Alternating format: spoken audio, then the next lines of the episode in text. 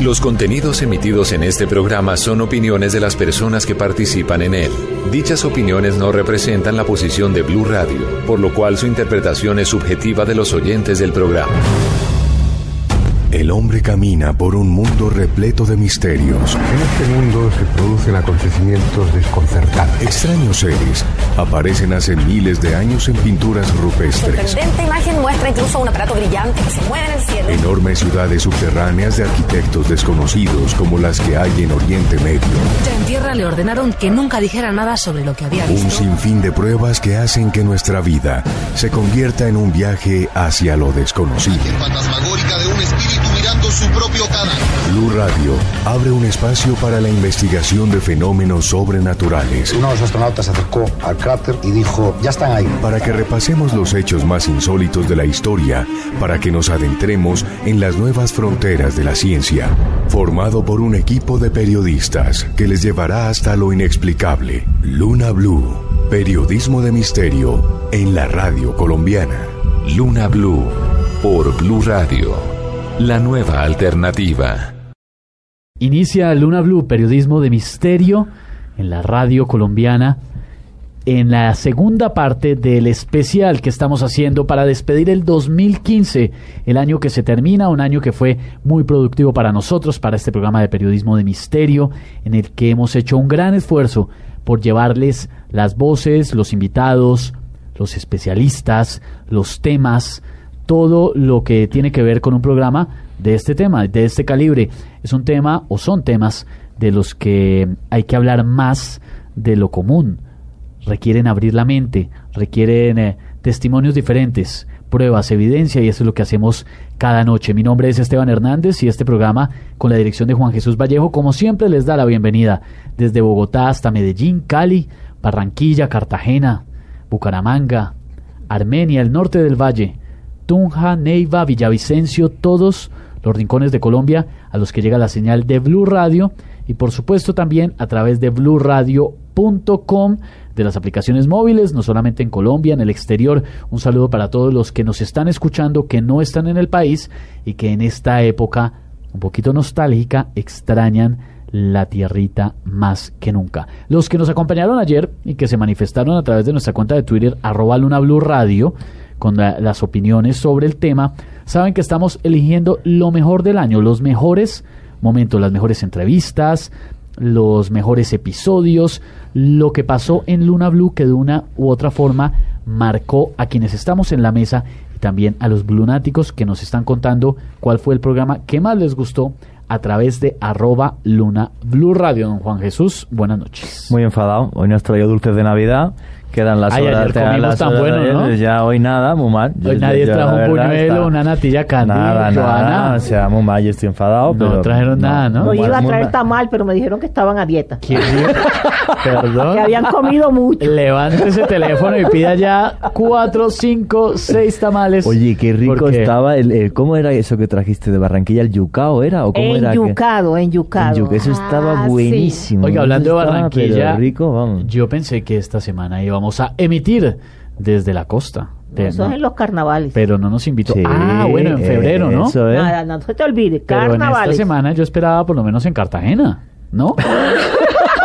pues digo. No, y además que nos invite Candy, según Esteban. Ah, claro. Ay, pero es que Candy ahí pegadito Barranquillera, Barranquilla. claro, tenemos. En febrero para los carnavales. Vayan preparando Sí, ella ya lo misterios- prometió. Misterios del carnaval de Barranquilla. No, si hay misterios. Bastante. Claro.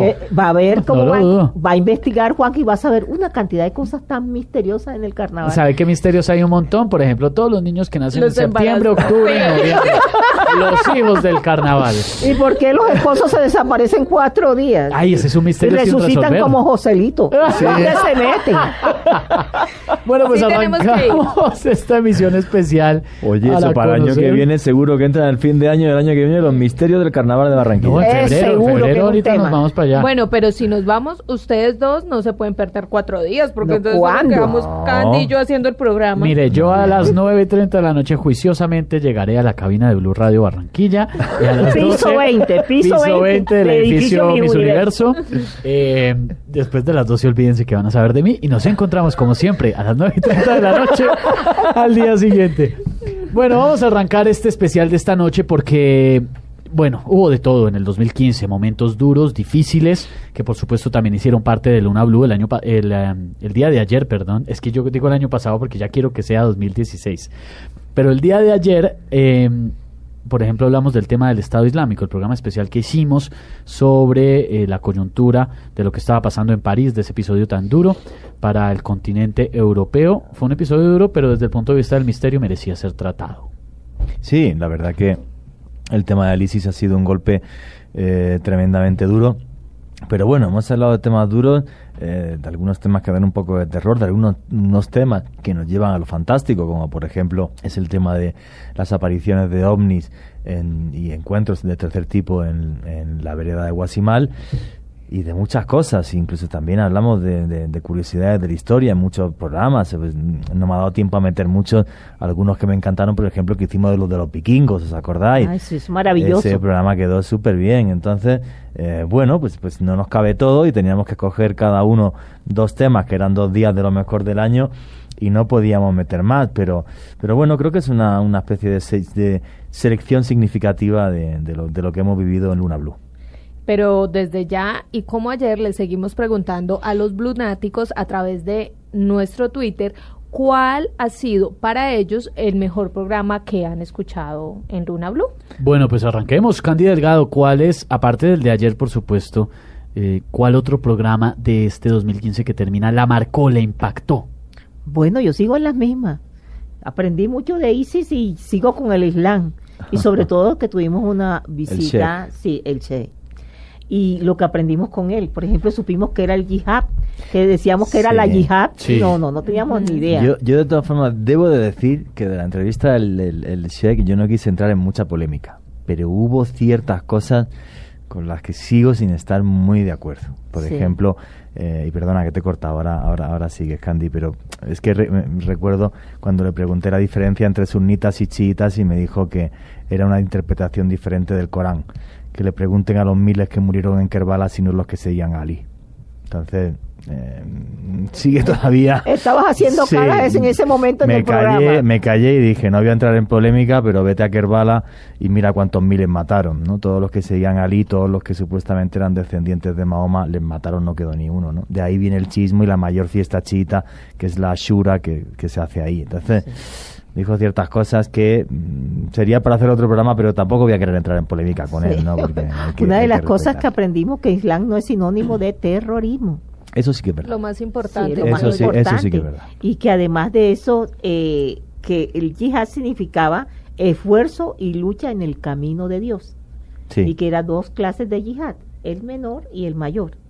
El menor, que, que significa defensa ante el ataque enemigo. Y el mayor, la lucha contra nuestro ego, los defectos y las bajas pasiones. La verdad que fue bien interesante lo que estuvimos escuchando Y, ese y día. sobre todo que estábamos en un momento que yo creo que lo que había que echarle era, era agua al fuego y no leña al fuego. ¿no? Exacto. O sea, hay, hay más de mil millones de musulmanes en el mundo y no todos son terroristas, ni asesinos, ni malas personas, ni muchísimo menos. En Colombia viven muchos.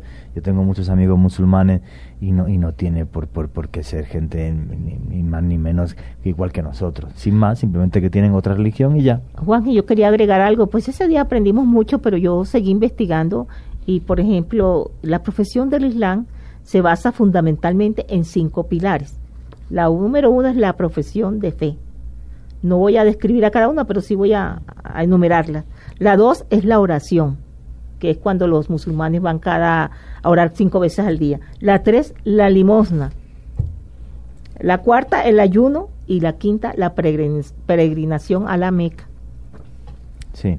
Eh, bueno, por ejemplo, el, el- el tema para, para cuando te hacen lo que se llama la sahada, para pues, si quieres Sí. ser musulmán, es simplemente decir que es la primera que comentabas tú, la de fe, que es eh, solamente existe un solo Dios y, y Mahoma su profeta. Sí, está. exactamente eso dice. No hay más Dios que Alá. Mm, Y Mahoma es su profeta. sí. Alá significa Dios en árabe. Sí. Eso. O sea, Pero así existe, uno, Dios- eh, existe uno y, y Mahoma su profeta. sí. Pues digamos que lo que tratamos de hacer ese día era con el Sheikh que nos explicara muchos términos que quizás ni nosotros ni los oyentes conocíamos eh, y pues obviamente él va a defender su religión y sus creencias.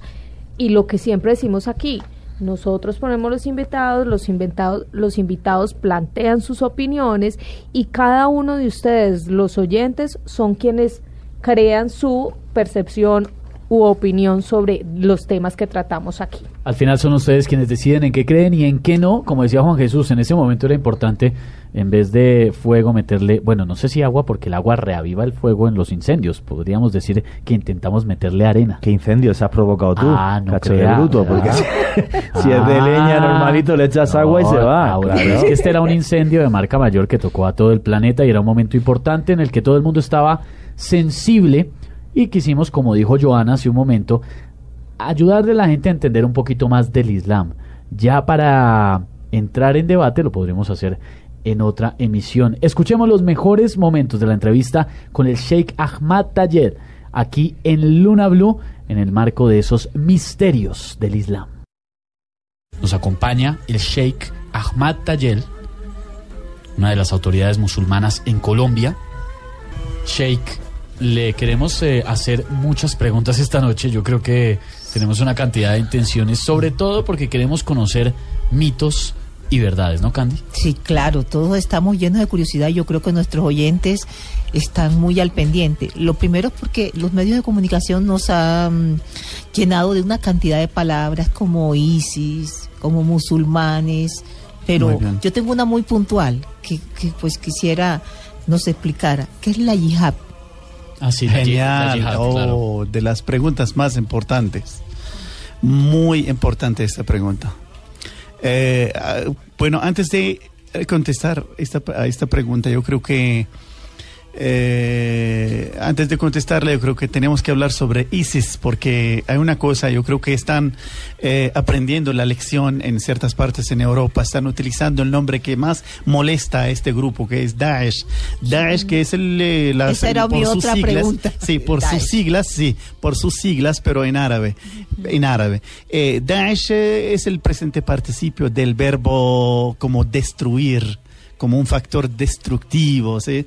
Eh, por eso les molesta porque les molesta el hecho de no decir que son Estado Islámico, porque ni es est- Estado, porque ellos ni creen en el concepto de Estado-nación, eh, ni en fronteras, ni en nada, eh, ni islámico, ni Estado ni islámico. Ahora, la segunda pregunta, que es una pregunta muy grave, pero la vamos a contestar, eh, acerca del concepto de el yihad, del yihad, no de la yihad.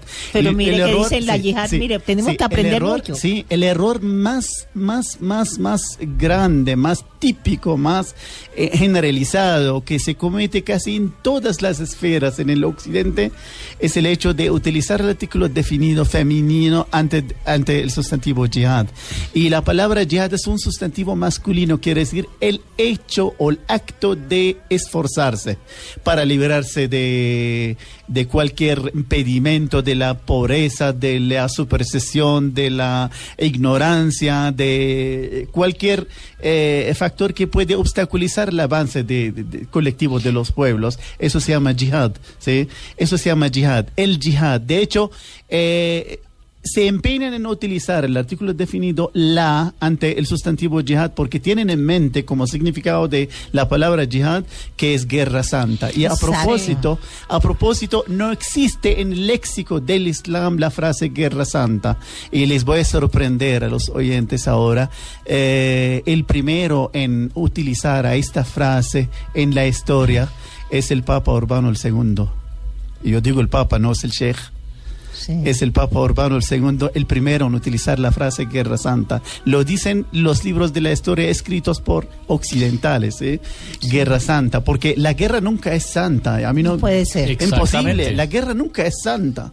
¿sí? Pero ¿cómo entonces, por ejemplo, gente de, de- del ISIS o del Estado Islámico, o como le llamemos, en sus vídeos, si hablan de el yihad o como, o sea, como contra Occidente, contra todo lo occidental y contra los líderes? O sea, ¿qué parte del Corán cogen ellos para dar esa vuelta? Porque ellos en los vídeos sí lo argumentan. Además de eso, por ejemplo, hablábamos antes de iniciar el programa, Joana Arenas encontró en su investigación varias frases o fragmentos supuestamente del Corán que hablan de lo que está diciendo Juan Jesús. Exactamente, pues eh, esto salió en varios medios muy reconocidos internacionales eh, y dicen los capítulos que hacen referencia a la violencia. Entonces, por ejemplo, está Sura 4, versículo 56 y 57. A quienes no crean en nuestros signos arrojaremos al juego. Siempre que les consuma la piel, se la repondremos para que gusten del castigo. Alá es poderoso, sabio.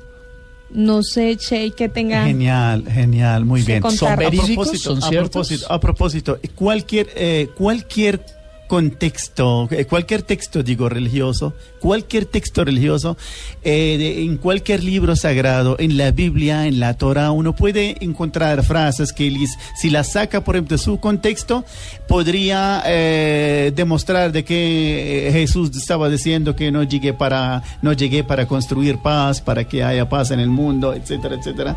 Encuentra ese tipo de frases. El problema es sacar las frases de su contexto primero. Segundo, porque el contexto histórico en el cual se narró, se reveló esta, esta alea o ese versículo al profeta Mahoma fue un eh, cierto contexto histórico, estaba hablando sobre ciertos casos, sobre cierto pueblo, sobre cierto tipo de personas que se empeñaban en acabar con la opinión ajena, no porque la, la no creencia en ese contexto era el hecho de empeñarse en acabar con la opin- opinión, opinión ajena. El hecho de no permitir que haya un grupo que no crea, por ejemplo, en el politeísmo.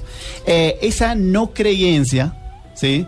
Eh, esa incredulidad, eh, en ese contexto, la- la que significa el rechazar a la opinión ajena, eso significa chocar con los signos de Dios, chocar con las leyes de la lógica, chocar con, lo- con las leyes o signos de Dios, que signos significa ayat, y ayat significa aleas, y aleas significa las leyes científicas también. ¿sí? Pero la traducción literal muchas veces lleva a las personas, por ejemplo, O a sea- tener una cierta lectura, por ejemplo, de ciertos libros como el Corán. O sea, ese versículo sí es del Corán, pero sacado de contexto. Se- primero sacado el- de eso, contexto y y, el- segundo, segundo, la traducción. Yo estaba mirando, yo estoy mirando casi las traducciones, especialmente las españolas.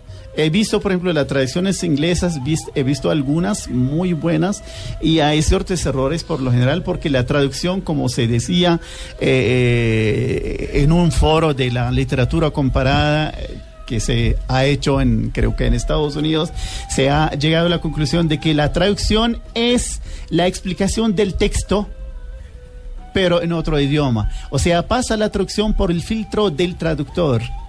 El background, o Sí, sea, sí, el, sí, sí, sí, sí. eh, la- la- el nivel de, de conocimiento.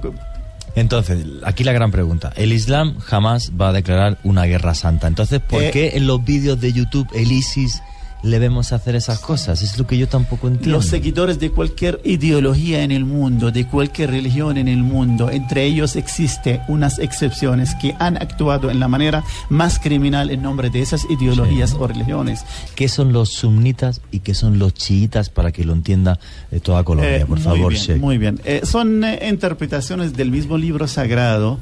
Eh, son eh, maneras de entender el mismo tec- texto dif- di- diferentes entre sí. Pero lo más importante, yo creo que más importante que la diferencia entre el Islam, cristianismo, el judaísmo, es qué tan capaces somos de convivir pacíficamente, constructivamente, eh, los pertenecientes a muchos colores religiosos en el mundo. No nos debe molestar el hecho de que sea el otro, por ejemplo, cristiano, judío, ateo, agnóstico, chiita, como, como sonita, no nos debe molestar para nada en el mundo, pero sí nos debe molestar cualquier acto injusto, cualquier eh, apoyo a una injusticia, a una dictadura de parte de cualquier grupo, así sea del mismo grupo de nosotros. Por eso, si nosotros estamos, por ejemplo, ahora rechazando, eh, protestando, eh, en contra, por ejemplo, de la intervención, por ejemplo, de Hezbollah, de las milicias eh, chiitas eh, de Irak, de Irán, no porque son chiitas, sino porque están apoyando a la injusticia. No nos interesa el hecho de que sea chiita, cristiano, sunita, judío, ateo, agnóstico, para nada el mundo, pero nos molesta muchísimo. Yo creo que nos debe molestar, digo, a todos los humanos, no estoy diciendo a sunitas, el hecho de que eh, se apoye, por ejemplo, a la dictadura, a la injusticia, a la represión, a la opresión por cualquier seguidor de cualquier religión en el mundo. Porque esto choca con el concepto de religión. De hecho, eh, estar a favor, por ejemplo, de un dictador, de un eh, matón, de un criminal, de un injusto, etcétera, etcétera. No por chiitas. ¿Qué proclama el Islam? Para que nosotros entendamos todo lo que, pues aquí somos de otra religión, sabemos qué es lo que proclama el Islam. Eh, lo básico en el Islam, lo básico en el Islam, después de la creencia, por ejemplo, en una manera no dogmática ni misteriosa, sin misterios en la unicidad de Dios, eh, que lleguemos a través de nuestras investigaciones a vivir intelectualmente, no físicamente, las experiencias de todos los pueblos para que se conviertan en nuestras también, para que podamos tener más herramientas de convivir pacíficamente con el mundo, de estar en el mismo barco en la manera positiva de toda la humanidad. Es lo, lo que proclama el Islam, lo que lo básico en el Islam. No se trata, no es lo básico en el Islam, lo, lo litúrgico, lo eh, pues eh, actos de, de- veneración y devoción a Dios. Impresionante lo que escuchábamos hace un momento. eh, un punto de vista, por supuesto, porque no conocíamos, por lo menos yo no conozco tanto del tema del Islam y el eh, Sheikh nos ayudó un poco a entender. Eh, una entrevista que despertó polémica porque muy seguramente había muchas opiniones encontradas y yo creo que toca, además dijimos con el Sheikh que lo íbamos a invitar otra vez, ¿no? Que hiciéramos un periscope y toda Sí. la cosa, Sí, entonces sí. puede venir en otra ocasión a explicarnos un poco. Tenemos que hacer una pausa muy corta para conocer la información de Colombia y el mundo en voces y sonidos. Y a la vuelta continuamos con este especial de Luna Blue despidiendo el 2015. Estamos recapitulando, recordando los mejores momentos, las mejores entrevistas, los mejores invitados, por supuesto, pues desde la subjetividad de cada uno de los integrantes de esta mesa. Cada uno ha elegido cuál fue el mejor o los mejores momentos que vivió en Luna Blue en este año que termina. Y también los Blunáticos nos cuentan esta hora a través de arroba Luna Blue Radio. Ya volvemos. Los contenidos emitidos en este programa son opiniones de las personas que participan en él. Dichas opiniones no representan la posición de Blue Radio, por lo cual su interpretación es subjetiva de los oyentes del programa.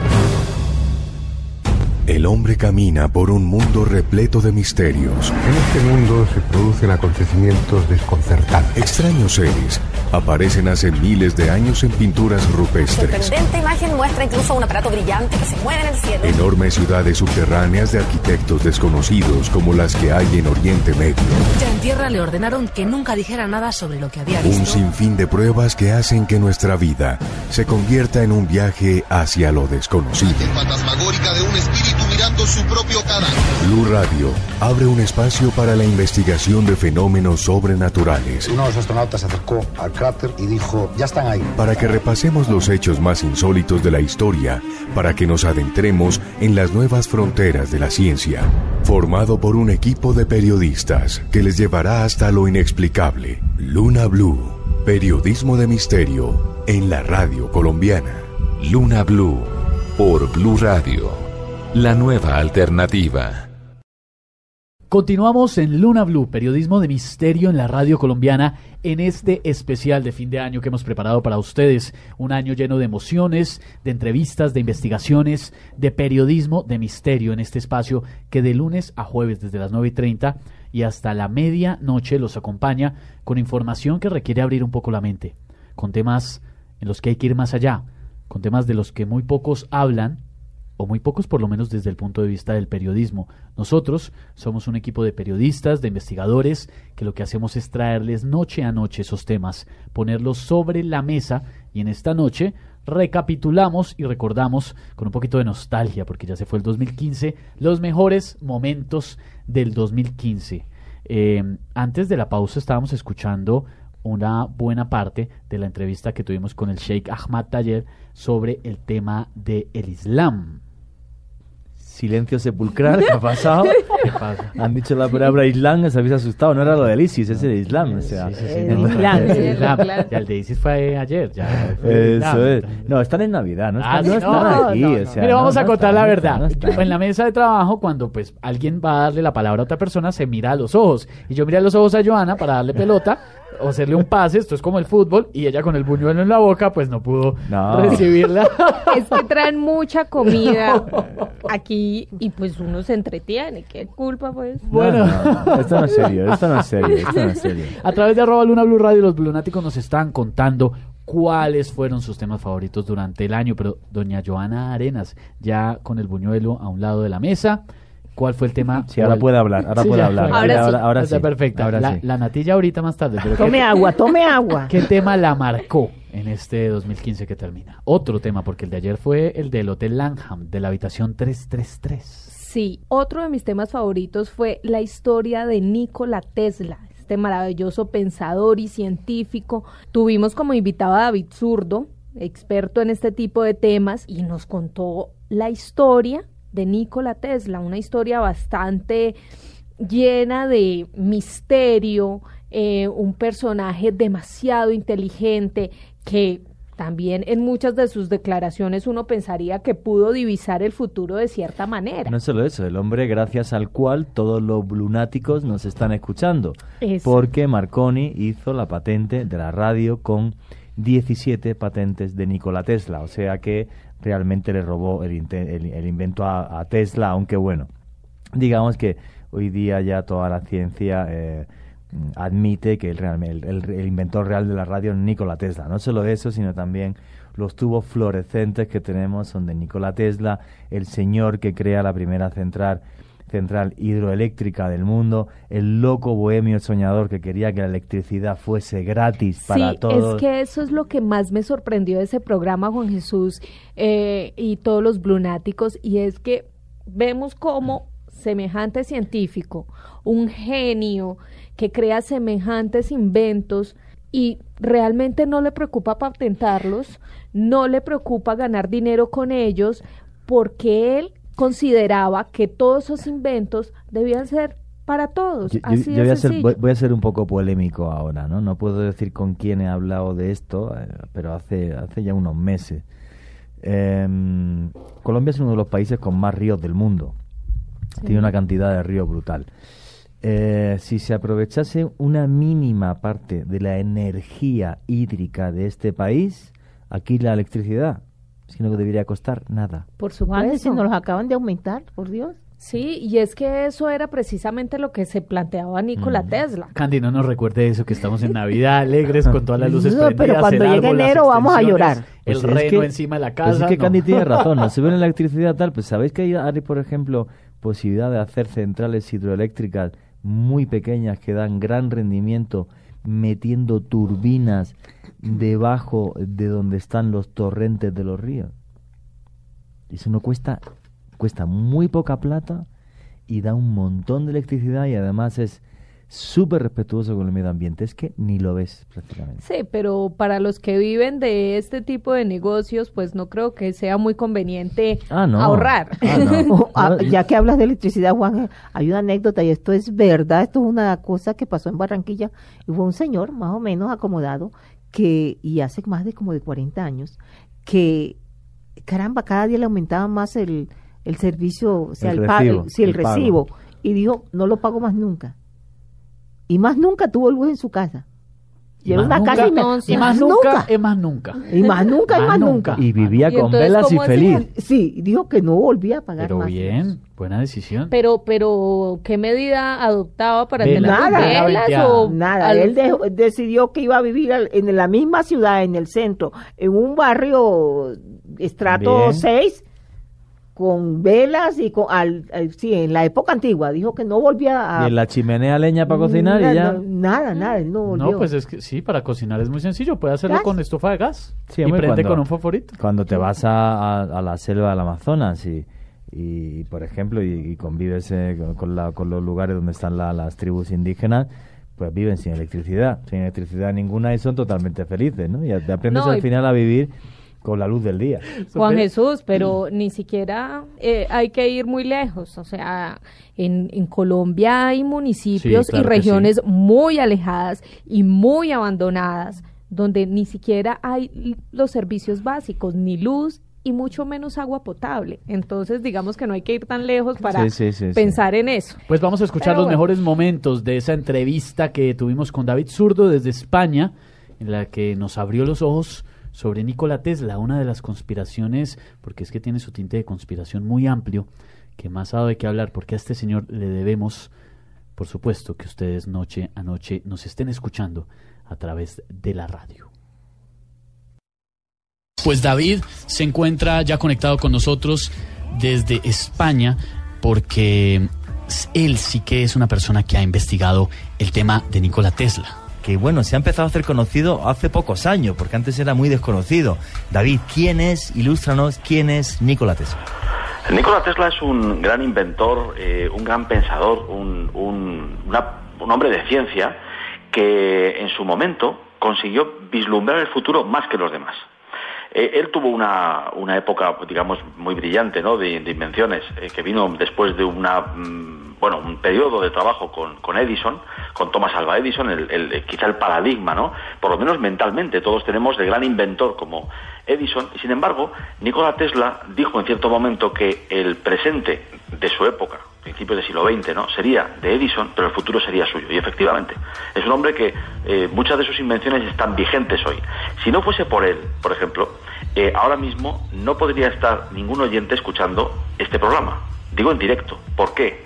Porque eh, la radio, aunque la inventó Marconi sobre el papel, utilizó 17 patentes de Nikola Tesla para poder crearla. Pero es que los motores eléctricos, la mayoría de los motores eléctricos que utilizamos en nuestros aparatos son de Tesla.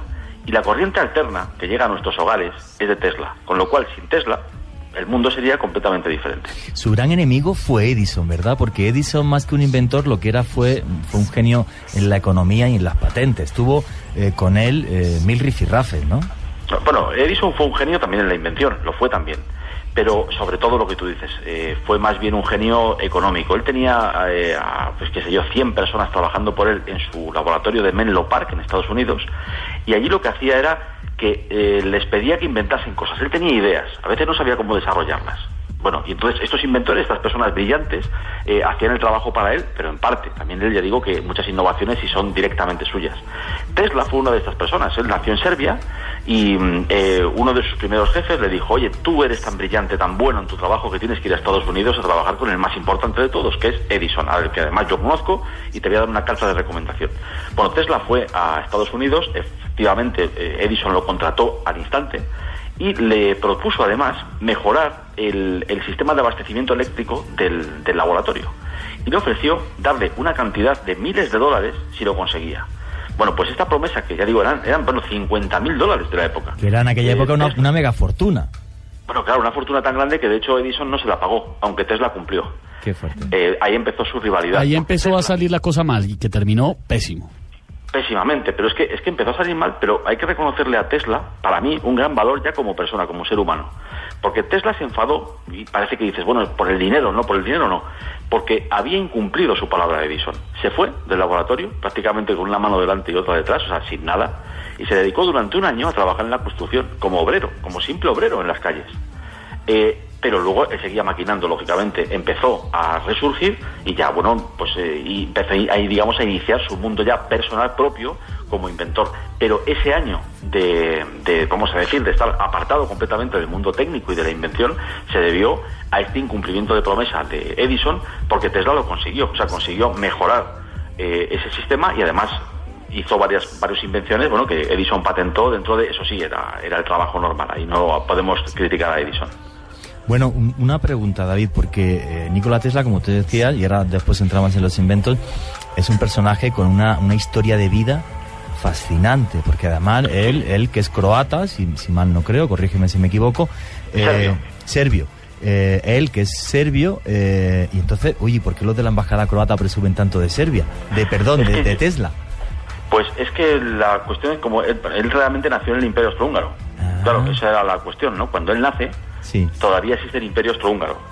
Y, y bueno, pues luego la- por la división de, la- de los países, pues ya te digo que él, vamos, si no me equivoco, quiero decir, podría ahora mismo estar equivocado y resulta que Tesla ser, ser croata, pero vamos, yo creo que nació en una ciudad que actualmente es, es Serbia. Sí, es que en, en Madrid la, la embajada croata patrocinó una vez eh, una, una exposición de Tesla. Pero bueno, eh, por encima de eso, fue una persona que tuvo Sí, una es vida... Que es que, es que donde él nació, ya digo que actualmente puede que sea Croacia, pero en su momento era Serbia e Imperio Austrohúngaro, ya digo. Es que estas cosas sabes que van cambiando. Es como, por ejemplo, Polonia. Hay una parte de Polonia que perteneció a Ucrania durante la guerra Ah, y bueno, luego no. sí. Pero vamos, que Tesla, se puede decir que él, su origen es, es serbio. Correcto. Oye, una cosa, David. Fue un personaje que tuvo una vida, luego entramos en los inventos, como te decía, tuvo una vida terrible, porque su infancia además estuvo marcado por la guerra. Sí, bueno, es que él realmente fue un hombre, mm, vamos a decir, con una vida bastante curiosa, extraña, eh, y, que, y que él mismo la, la- convirtió en mucho más extraña todavía. Ya digo que él, muy de pequeño, muy de, de- de joven, empezó ya a trabajar en la industria. Era un hombre brillantísimo y por eso eh, en su país no podía desarrollar mucho más sus actitudes y por eso tuvo que irse, ¿no? Pero sí que es verdad que siempre tuvo eh, ese toque de persona, eso lo que se llama científico loco, ¿no? Pensador loco. Tesla lo encarna mucho más que gente como Einstein, por ejemplo, otros pensadores. Una pregunta, David. Llega a Estados Unidos, eh, tiene ese desencuentro con, con Edison y a partir de ahí su mente en qué proyecto se involucra. Porque lo que estamos acostumbrados a ver todos son estas películas que se han puesto de moda donde vemos a un Nikola Tesla envuelto en nubes de rayos de electricidad y electromagnetismo y siendo capaz casi que de crear agujeros negros y puertas a otras dimensiones. ¿Por qué la fantasía ha llevado a Tesla a, a esos extremos? Bueno, Tesla es quizá eh, de todos los eh, inventores o creadores eh, relacionados con la ciencia, posiblemente es el que dejó volar su imaginación de un modo más libre. En algunas cosas, lógicamente, no consiguió llegar a ningún lugar, pero en otras muchas sí. Eh, que es lo importante. Creo que eso también hay que es algo que nos transmite Tesla, ¿no? El, no dejarnos no, no ponernos fronteras, pensar con toda libertad. Bueno, él cuando ya empieza a desarrollar su carrera personal, es cierto que esas, esas fotos, además son fotografías reales, de Tesla rodeado de, de electricidad, es porque lo primero que quiso es conseguir transmitir la electricidad sin hilos, sin cables de ningún tipo, a cualquier hogar del mundo. Y esto lo hizo inventando la llamada bobina de Tesla, creó altísimas torres en Colorado Springs, que es donde él tenía su laboratorio, una torre enorme con una bobina de Tesla en la parte superior, en la que él intentaba, por un lado, esto, transmitir la electricidad sin hilos, porque luego la corriente alterna, que esas con hilos, también se debe a Tesla, pero eso es otro, eso es un invento, digamos, vigente hoy y absolutamente normal.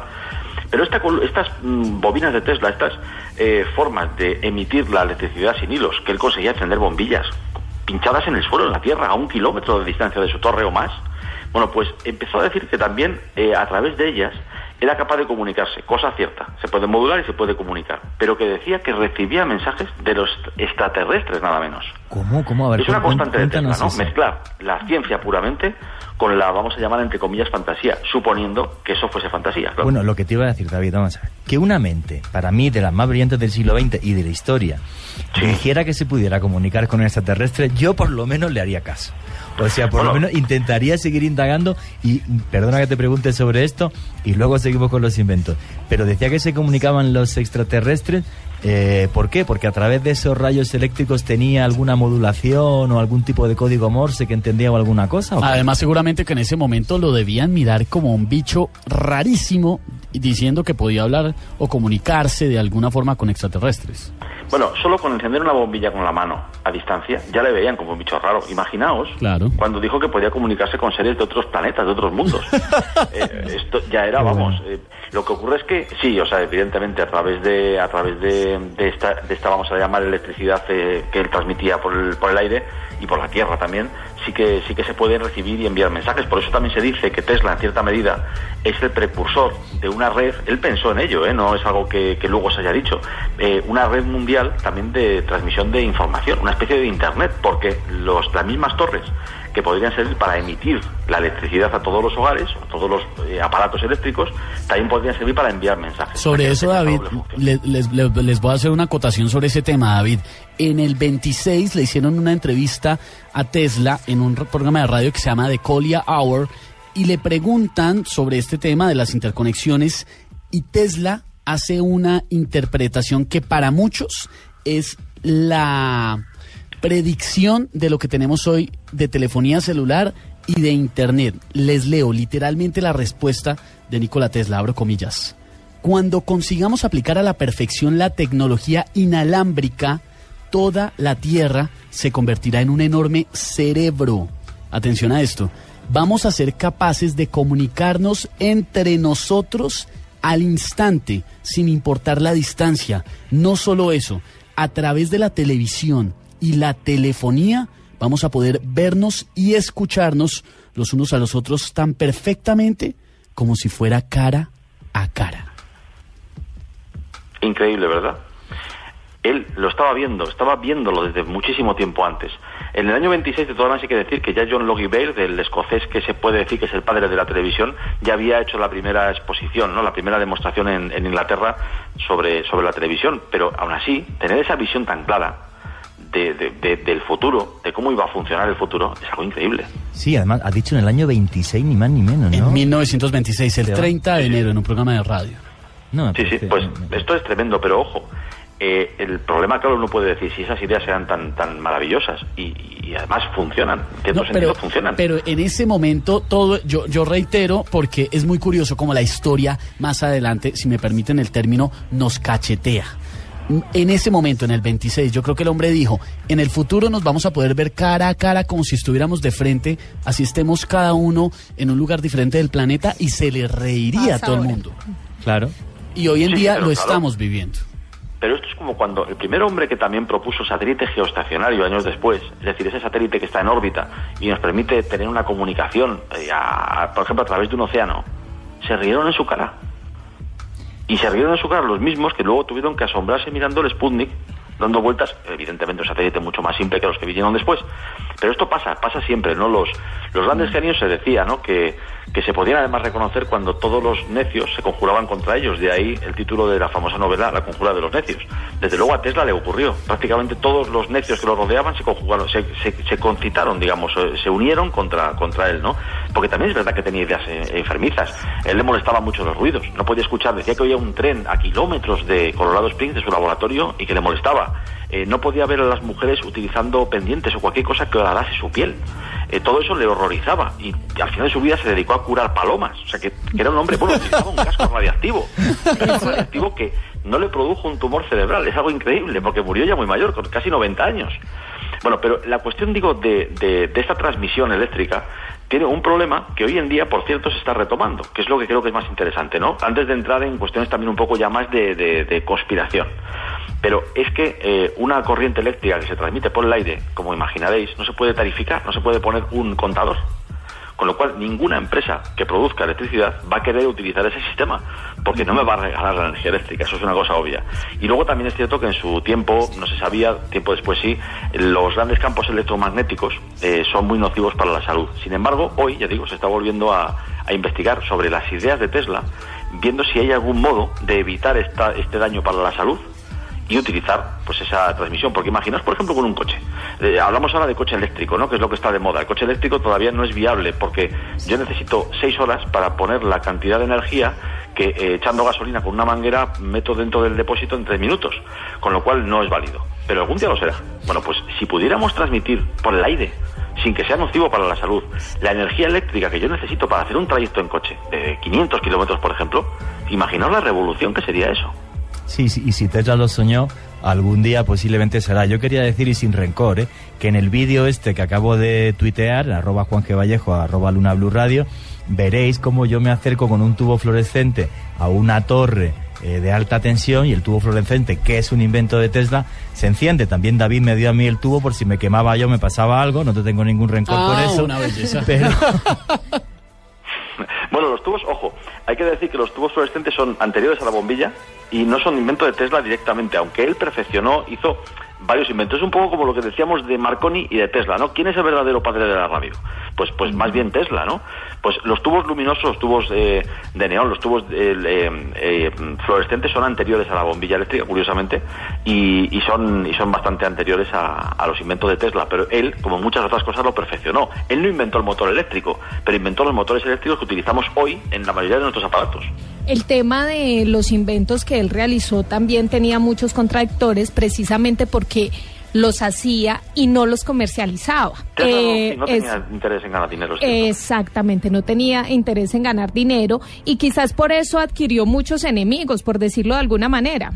Porque estaba fuera del sistema, ¿no? Él, por ejemplo, hizo otra cosa que también antes os comentaba que le honraba, ¿no? Para mí, el, el pelearse con Edison y decir, oye, pues si esto no puede ser, yo me voy. Él también hizo otro acto eh, relacionado con esto para que se vea que no tenía interés en ganar dinero. Él tuvo muchísimas acciones de Westinghouse. Westinghouse fue un aliado suyo, el, famoso Westinghouse, el fundador de la empresa que todos conocemos, todavía existe. Y, y hubo un momento en el que la compañía Westinghouse estuvo muy, muy al borde de la quiebra. Y Tesla, que era propietario de, una cantidad enorme de acciones, se las dio, se las regaló, se las devolvió al dueño, porque lo que él pretendía era que la compañía siguiera existiendo, a él le daba igual tener o no dinero con ello. O sea que es algo curioso, ¿no?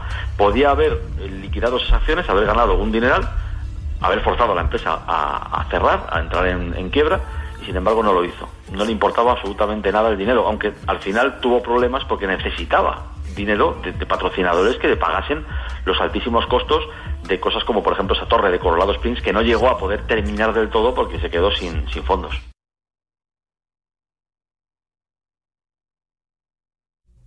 Impresionante el testimonio que nos daba David Zurdo contándonos la espectacular vida de Nikola Tesla. Este señor sí que marcó gran parte de nuestra vida. Es que le debemos una cantidad de cosas.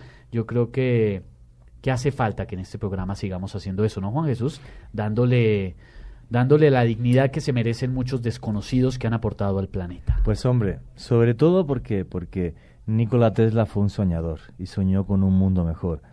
Y trabajó toda su vida para un mundo mejor. Entonces, que aquí en Luna Blue hagamos eh, programas homenajes a este tipo de personajes y que los lunáticos aprendan, a mí me parece maravilloso. Y también hace falta mm, en el mundo gente que vaya más allá de lo normal, que piense en futuro, que piense más allá de los estándares planeados para lograr cosas tan maravillosas como las que hizo Nikola Tesla. Claro, gente que piense en contravía, que piense diferente, como este señor que fue muy, muy polémico en su momento. Además me acordé de una frase que si no estoy mal la dijo Bertrand Russell, que dice, no tengas miedo de ser excéntrico en tus opiniones, porque cada opinión ahora aceptada fue excéntrica algún día. Oye, qué culto está de que como, desde que come buñuelo es en que natillas desde que todos los días. ¿eh? natilla, ese Google una funciona que- maravillosamente. No, pero desde que trajeron ese poco de buñuelos, es que esto sí, esto es más, debíamos tener buñuelos todo el año, ¿no? Es, es verdad, ¿por qué no? Ah, no, pues este es el director, Lo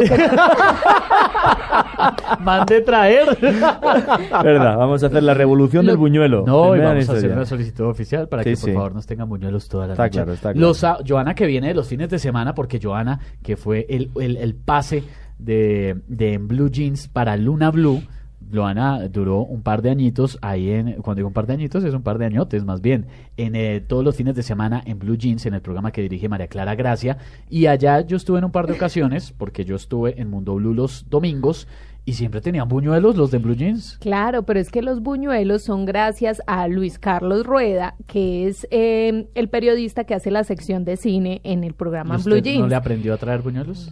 Eh, lo que pasa es que esos buñuelos solo los hacen los sábados y los domingos a las 8 de la mañana. y por la casa de Luis Carlos. Ah, no Oye, diga. hay que buscar un sitio con, bu- con buñuelo por la noche. El ¿está único claro? lugar de Colombia donde venden buñuelos. No pues. podemos seguir pero así. No entonces podemos. traemos arepa y huevo. No aprendió nada. Uy, sí, va a rica, tocar Candy, a tocar, Sí, porque sí, No aprendió. Oiga, Juan Jesús ya, eso, eso es muy colombiano lo que está haciendo Juan Jesús, hablar de comida en diciembre. que en diciembre no solamente comemos como si no hubiera mañana, sino que hablamos de comida. Ya se tiempo. subió unos cuantos kilitos, además. Sí, ya Sí, los, sí, veo, sí, sí. los veo a todos como muy repuesticos. Bueno, don Juan Jesús Vallejo, ¿cuál fue el programa que, aparte del de ayer, que ayer lo estuvimos comentando, de las múltiples veces que nos acompañó William Chávez para conocer el mundo de los fenómenos extraterrestres, pero qué otro programa lo marcó definitivamente? Pues mira, eh, me marcó por, lo, por, los testimonios de lo que se, contó aquí eh, y porque también soy de fuera, ¿no? Es un programa que me, me metió muy en el conflicto que por desgracia ha vivido este país durante 50 años. El tema de los rezados. El tema de los rezados me, me, me, impactó porque, eh, porque, claro, ¿no? Estábamos hablando de una guerra, pero de, de rituales de magia y de repente de testimonios de personas que dicen, no, no, es que yo le disparé, le di una ráfaga de metralleta y el tipo no se moría y se levantaba y tenía moratones. y luego incluso que me pareció muy duro, ¿no? Eh, el, el cómo cuando se mataba un rezado, cómo se le mataba, que, que también es, un- es muy duro, ¿no? Pues obviamente cortándole la cabeza y luego haciendo toda una serie de ritual en su tumba a la vez que se le, se le enterraba, ¿no? Entonces es como una especie de subcultura dentro de la guerra que por desgracia ha vivido este país y que yo creo que todos los que estamos aquí esperemos que el año que viene ya por fin se firme esa paz que eso es lo más importante y me impactó me impactó muchísimo no porque me metió en el mundo de la magia de la brujería y, y- y de una guerra eh, tremenda y, y bueno pues los testimonios realmente me, me- me impactaron muchísimo Juanje, pero es que eh, yo creo que los oyentes estaban muy asombrados. sí sí Porque el testimonio era de un desmovilizado, o sea, él los vivió y nos tenía a todos como asustados de y, saber que eso y- y lo existía. comentaba además con mentalidad militar, de cómo lo vio. Sí. Pum, pum, pum, detalle a detalle, paso a paso, esto fue lo que vi, o sea, que se notaba que es que era todo completamente cierto. Entonces, claro, yo, yo a la vez que le escuchaba era como de, o sea, no me lo puedo creer, no me lo puedo creer, que, que, que pasada de historia. Y bueno, yo cuando lo estaba escuchando hubo un momento en el que dije, me voy con este tipo, entrevisto 20 más y hago, hago un libro que ni te cuento, o sea, pero es que es espectacular la historia, Sí. pero, pero muy, muy espectacular. Es una historia muy dura de lo que pasa debido al conflicto que ha vivido nuestro país durante tantos años, pero créanme que es más habitual de lo que ustedes se imaginan. Eh, se los digo porque pues yo vengo de un pueblo bastante pequeño, del Quindío, y este tipo de cosas se escuchan y se viven, yo diría que muy de seguido, muy de seguido. Esto y muchos otros rituales de magia, brujería, como lo quieran llamar como dicen por ahí, no creemos en las brujas, pero de, que, las, hay, las A hay. ver, las hay, las sí. Pues vamos a escuchar un eh, fragmento, la parte más importante de ese programa especial escalofriante que hicimos sobre los rezados con el testimonio de una persona que tuvo esas experiencias tan duras, tan impresionantes. Yo me moriría del susto y saldría corriendo. Vamos a escuchar un poco de ese que fue uno de los mejores momentos de Luna Blue en el 2015. ¿Cuál es la primera vez en tu vida que oyes hablar de esto de los rezados? Ya más, más- bueno, en, en el ejército lo, es- lo escuché, pero ya convivir con ellos ya fue en un grupo armado ilegal. Y cuando llegas a los grupos armados, a, a la- a- a las autodefensas, ¿qué sucede ahí? Desde el primer día que llegas ahí, si escuchas hablar del tema de, lo- de los rezados, ¿cómo te lo cuentan o cómo, cómo te Mm. enteras de esto? Mm, fue a través de- de- del paso de los meses, pues mi, mi primera experiencia, yo, yo, por, como te decía, por querer, por la necesidad del dinero, por recuperar a, a- a mi mujer, a mi, a mi esposa, a mi hijo, que en ese momento era, era un recién nacido, era un bebé, la situación económica, en fin. Resultó engañado y el reclutador, eso es un negocio, la trata de personas, el reclutador, eh, yo estaba trabajando en construcción y de esa obra de construcción de acá en Bogotá salimos seis obreros, todos reservistas, y el tipo nos vendió en, en- en el Meta a un grupo armado ilegal que se hacía llamar autodefensa, pero no era nada de autodefensa. Eh, nos vendió por 250 mil pesos a cada uno. Qué barbaridad. Y ahí eh, esta gente sí utilizaba mucho la brujería, los rezos, y ahí es donde empiezo yo a vivenciarlo de cerca. ¿Tus compañeros mismos estaban rezados? Con, no, los que salimos de acá... eh, Digo, tus compañeros en, en las autodefensas, Oh. cuando llegas allí es cuando conoces además a, a- a personajes rezados. Sí, ya pues eh, uno conviviendo con ellos todos los días, las 24 horas del día, combatiendo del mismo lado, como se dice, de la misma trinchera, se estrechan los lazos, los vínculos, e inclusive eh, ellos le enseñan a uno cosas para no morir tan rápido, para tratar de sobrevivir. Por ejemplo, la oración que nos ha puesto Hugo, ¿cómo se le conoce a esa oración? La del justo juez. Pero eso es magia blanca. Sí, pues, donde nombra a Jesús, donde nombra a Dios, eh, es magia blanca. Pero eso es una oración que surge, eh, Hugo, corrígeme si me equivoco, dentro del el conflicto armado colombiano. Eh, sí, por supuesto. De hecho, eh, la usan constantemente. Tanto guerrilleros como militares, como paramilitares, hacen uso de esta oración para, para protegerse. Y no sea solo una es oración de protección. Exactamente. Y no solo esta oración. Eh, se recurre también a los espíritus de la selva, por ejemplo. Ahorita que hablan del Putumayo, eh, los ingas, eh, pertenecientes a la región del suroccidente colombiano, más exactamente Putumayo, eh, hacen rezos con chamanes y hay una, hay una historia de, dentro de la investigación que hicimos donde un personaje que desde muy pequeño se fue a raspar coca al Putumayo, fue criado, acogido por, por una etnia inga y entró a la guerra por cuestiones de- de- de- del destino. Por las que fuera. Sí, y eh, ne- necesitaba protegerse, porque sabía lo cruel de la guerra eh, y recurrió al- a, a los chamanes que le hicieron un, un rezo a través de Ellos son muy especialistas en plantas. Le hicieron un rezo, eh, un chamán y tres taitas. Eh, nos contó que él se fue en un viaje y, y que cuando regresó eh, estaba protegido. Combatió 18 años, jamás le pasó nada. En 18 años. Nunca le pasó nada. Él decía que tenía el don de la inmortalidad y la transmutación. De hecho, eh, él fue... eh, pues lo llevaron a como a la justicia de la guerrilla por actos, decían que él era un soplón, bueno, vainas así. Y, y lo capturaron y estaba encerrado. Se logró volar por medio de todo el campamento guerrillero y nadie lo vio. Dentro de un campamento de la FARC Exacto. y nadie y lo vio. nadie lo vio. Él decía que eh, no, eh, no solamente era inmortal en ese momento y, y podía transmutarse, sino que también le escuchaba las voces de los taitas que le avisaban cuando eh, había peligro. De hecho, también contó que una vez él iba con todo el pelotón y él les dijo, eh, nos van a buscar. No le creyeron, que era muy complicado que lo buscaran en esa parte. Sí, él se quedó atrás, todo el pelotón murió. Él fue el único que, que- que- que quedó vivo, nadie más. Eh, y, y- y pues... Sí, historias así. No, no, no, no, no, no, eh, re- realmente... y- no, lo más curioso, este personaje ahora es un pastor de una iglesia cristiana. Es pastor de una iglesia cristiana. O sea, para que un ¿no? pastor de una iglesia cristiana te cuente eso Ah, no, y de la forma en ese- que te lo cuenta, pues a ver, hazme el favor. O sea, ob- obviamente ahora dice que él estaba protegido por Dios, que Dios lo estaba protegiendo para llegar a la iglesia y poder eh, narrar su historia y poder pues seguir. Sí, eh, ha cambiado su concepción de lo que hizo. Definitivamente siempre terminamos pensando que nos protege Dios, siempre al final. Al, al final, exactamente. Sí, siempre, eso siempre. es lo que pasa. que es más, las personas que dicen que no creen en Dios, cuando hay un problema, lo primero que piden es, ay Dios mío. Sí, sí, sí. Pero es lo increíble. Porque ¿no? dicen esa frase, no se Es sabe. casi por inercia que lo tenemos sí, sí, sí, en el imaginario. Antonio, empieza ese recorrido en su vida, ese caminar que lo lleva muy de cerca, por azar del destino, a conocer profundamente todo este tema relacionado con la brujería y con los rezados. Hay varios tipos de rezados, ¿no? Cuéntenos un poco sobre eso. Yo tengo entendido que son tres formas, los como por niveles, del más bajo al más alto.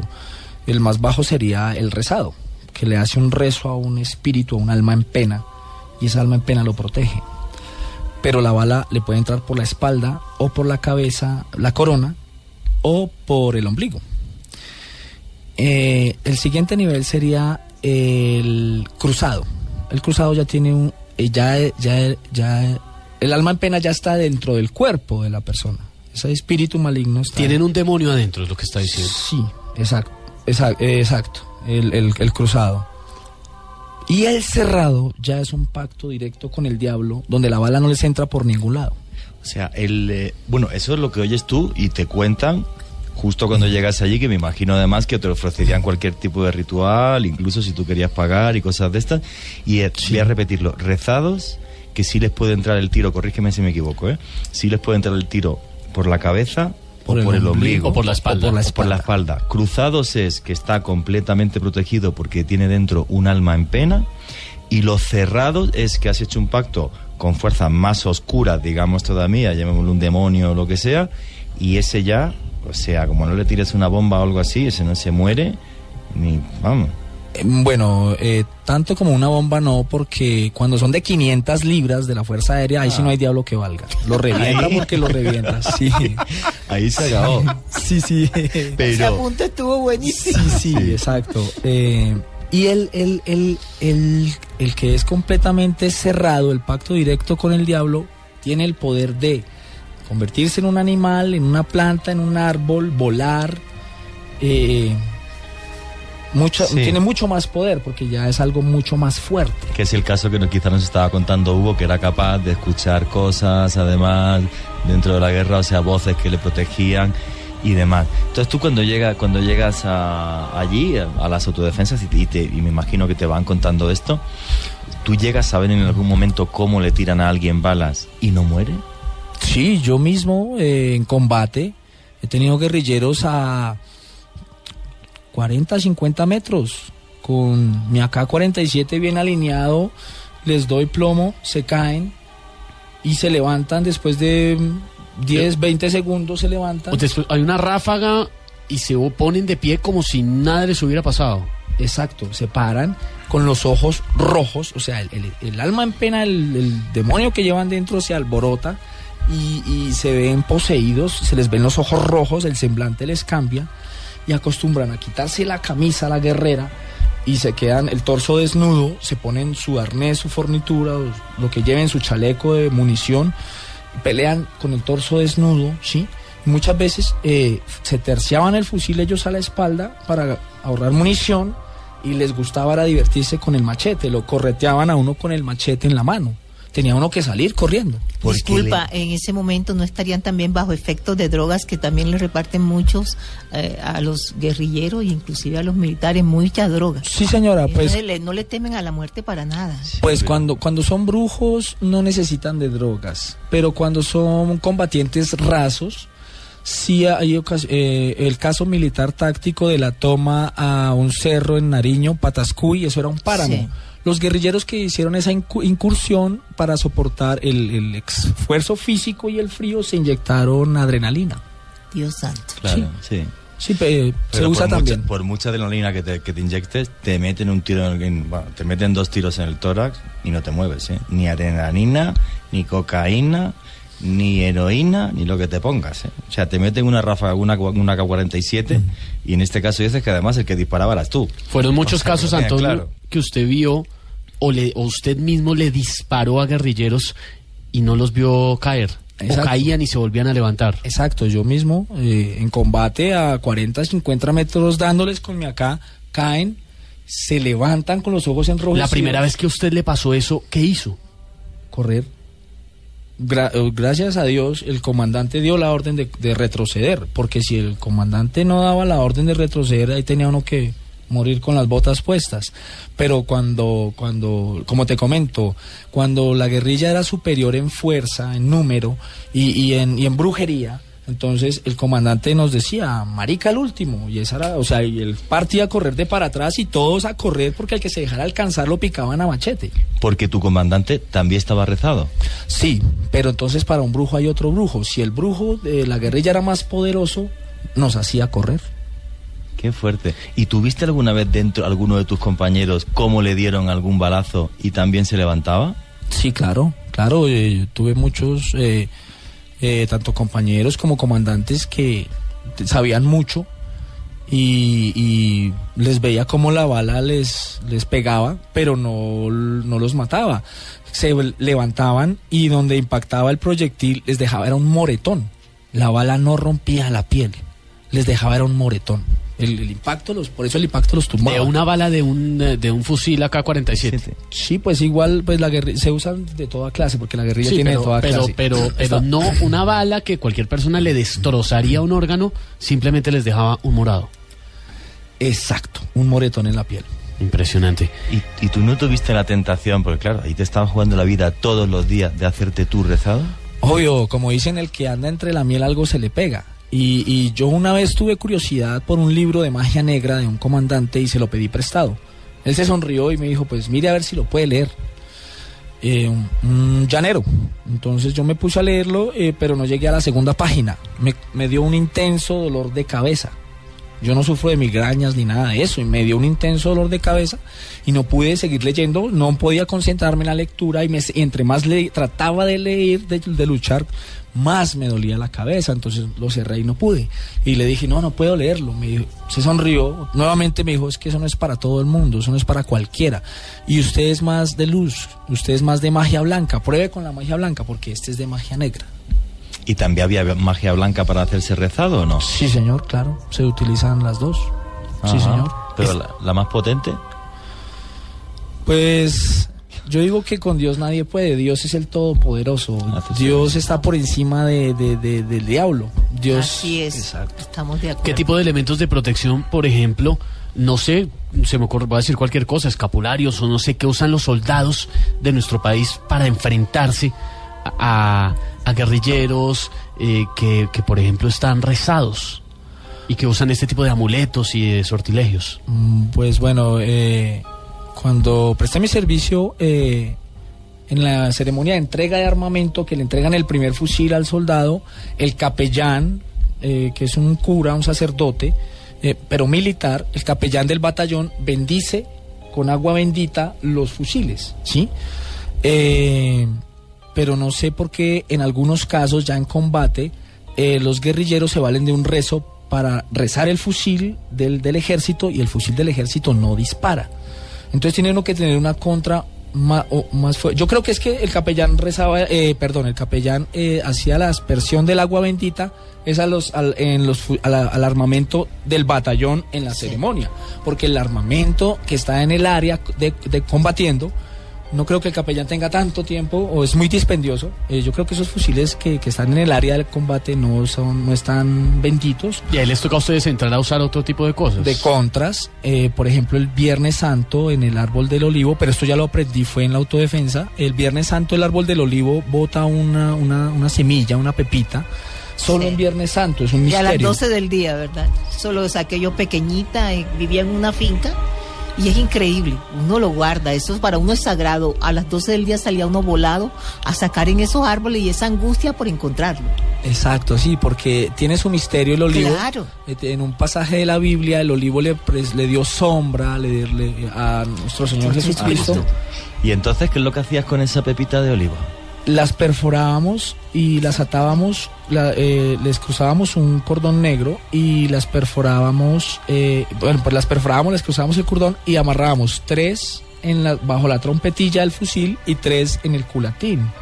Y al mismo tiempo, tres credos, tres Padres Nuestros y tres Ave Marías. Eso es un misterio que no se puede saber, en verdad, por qué salen esas pepitas solamente en Viernes Santo, que no es la misma fecha, y a esa hora, a las 12 del día. Sí, entonces cuando, cuando hacías eso en el fusil, ya sí te disparaba.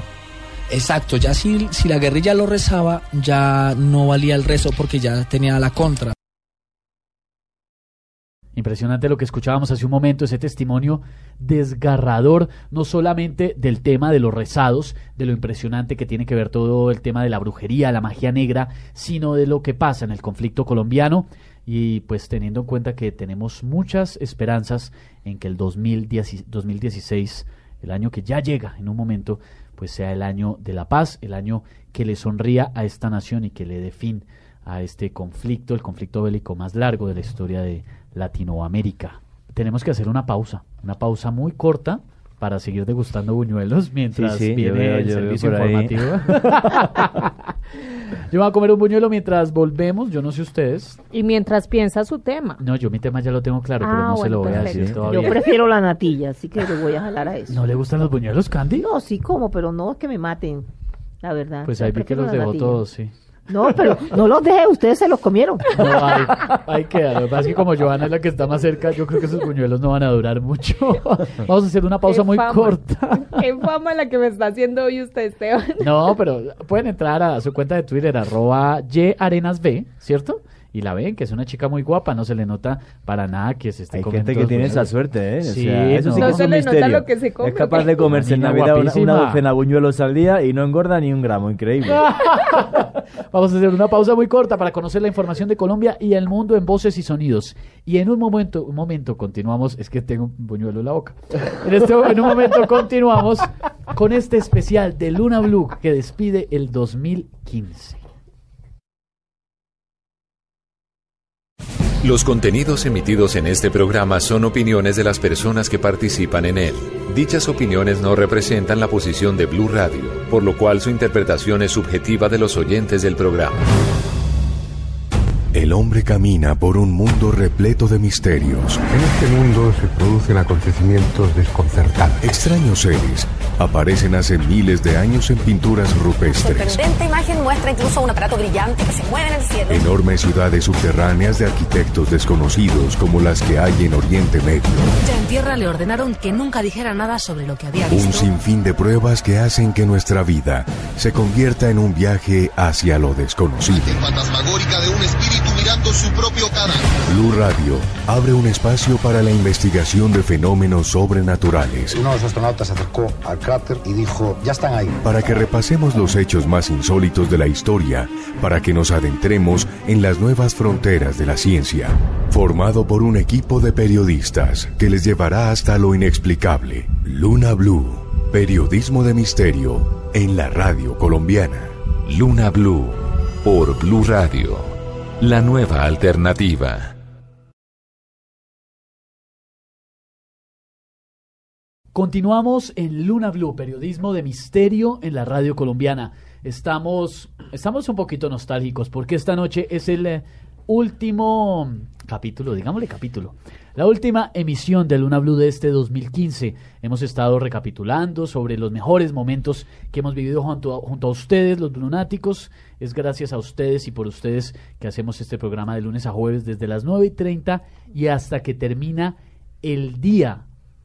Ay, se acabó el año, hombre, ya. Tengo nostalgia. No, pero yo estoy muy contento y muy esperanzado porque además nos ha dicho Candy Delgado que ha tenido un sueño, lo dijo Ah, sí, sí. ayer, Ayer, lo sí. dijo ayer, que el año que viene va a ser muy bueno para Luna Blue. O sea que es súper feliz de que termine el A año. esforzarse de todos Y, modos, no nos vamos a dormir en los laureles. A trabajar No, como obvio. trabajamos Al siempre contrario. todos los días. No, yo estoy emocionado sí también, pero porque mañana, mañana no venimos porque mañana es el especial de fin de año de Blue Radio con Voz Populi, entonces vendrán los de Que Voz Populi. trabajen Cómo ellos. me encanta lo de que, qué bien me caen todos los de Voz No, Populi. un abrazo Qué grande para gente todos, más porque- querida. Ay, ellos trabajan De mañana verdad, a esta ¿eh? hora, Sí, nosotros no. Vaina. Sí, sí. Y los van a acompañar para despedir este 2015 que ya se fue. Bueno, antes de la pausa estábamos escuchando una de esas memorables e importantes entrevistas que tuvimos a lo largo del 2015. Sí, y igual que hablamos de historias trágicas, hablamos de otras que nos dan esperanza y que nos transportan hasta, bueno, hasta, no solamente hasta lugares, ¿no? sino que nos transportan hasta presencias que nos hacen reflexionar. ¿Cuál es tu programa favorito, Esteban Hernández?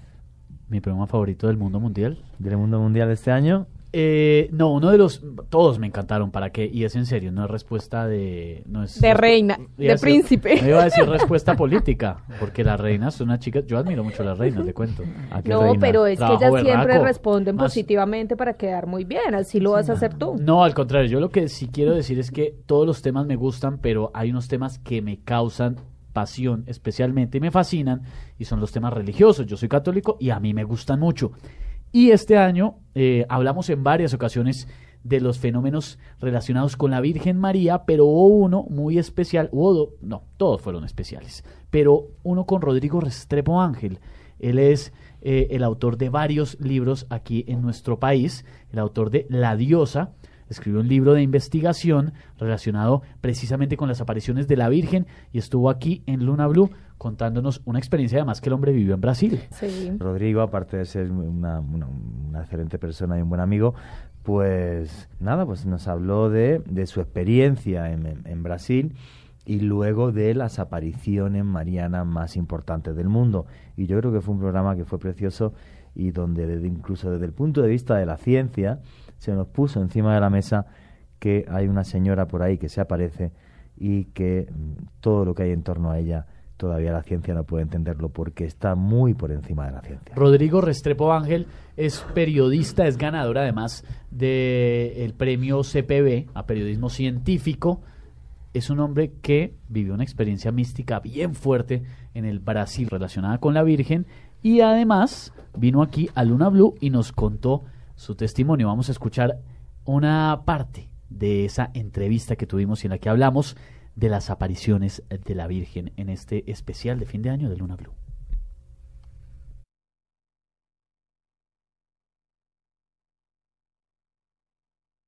Estábamos en Brasil y cómo llegas a Brasil, tienes esa experiencia y de repente esa experiencia te te impacta tanto, te sorprende tanto, te llena tanto, que te empuja a comenzar toda una serie de investigaciones sobre qué hay detrás de las apariciones marianas.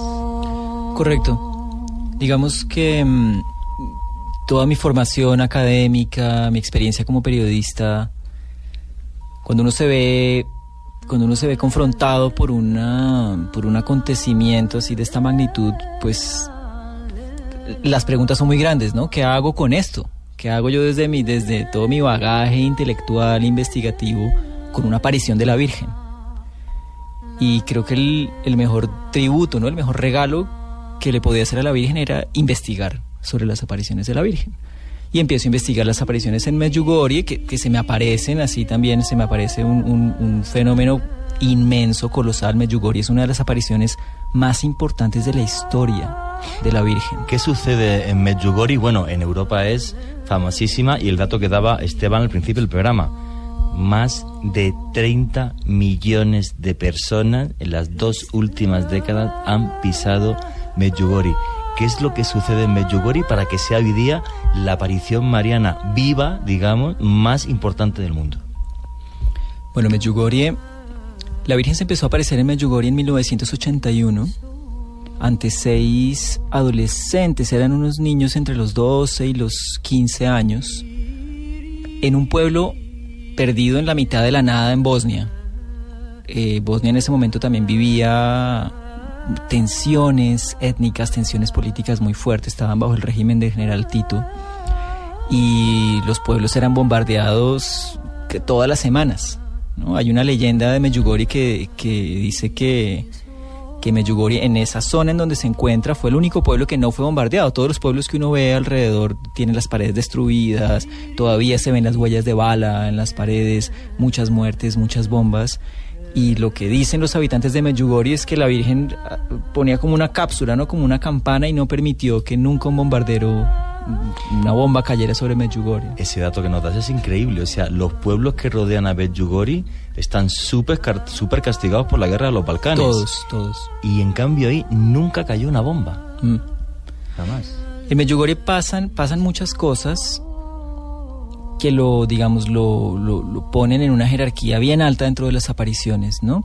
En Medjugorje hay muchos, han ocur- ocurren muchos milagros, muchos, muchos fenómenos sobrenaturales con el sol. Se ven mucho las, lo que se conoce como las danzas del sol, ¿no? El sol se agranda, se pone un tamaño descomunal, o se mueve, o cambia de colores. Eso es impresionante que nos cuente ahora Rodrigo porque centenares de personas dicen haber sido testigos de esto y haber vivido o haber visto una danza del sol. Sí, en tu Facebook vi el otro día una danza del, del sol de, Medju- de Medjugorje, ¿verdad? Justamente en agosto pasado, el mes pasado, que acaba de pasar el mes de la Virgen, agosto es el mes de la Asunción de la Virgen, la aparición mensual estuvo acompañada por un fenómeno solar que fue visto por todo el mundo, está grabado, está en YouTube, pues hoy en día tenemos acceso inmediato a todos estos asuntos, pero eso, el mes pasado hubo un fenómeno solar así de dimensiones muy, muy grandes.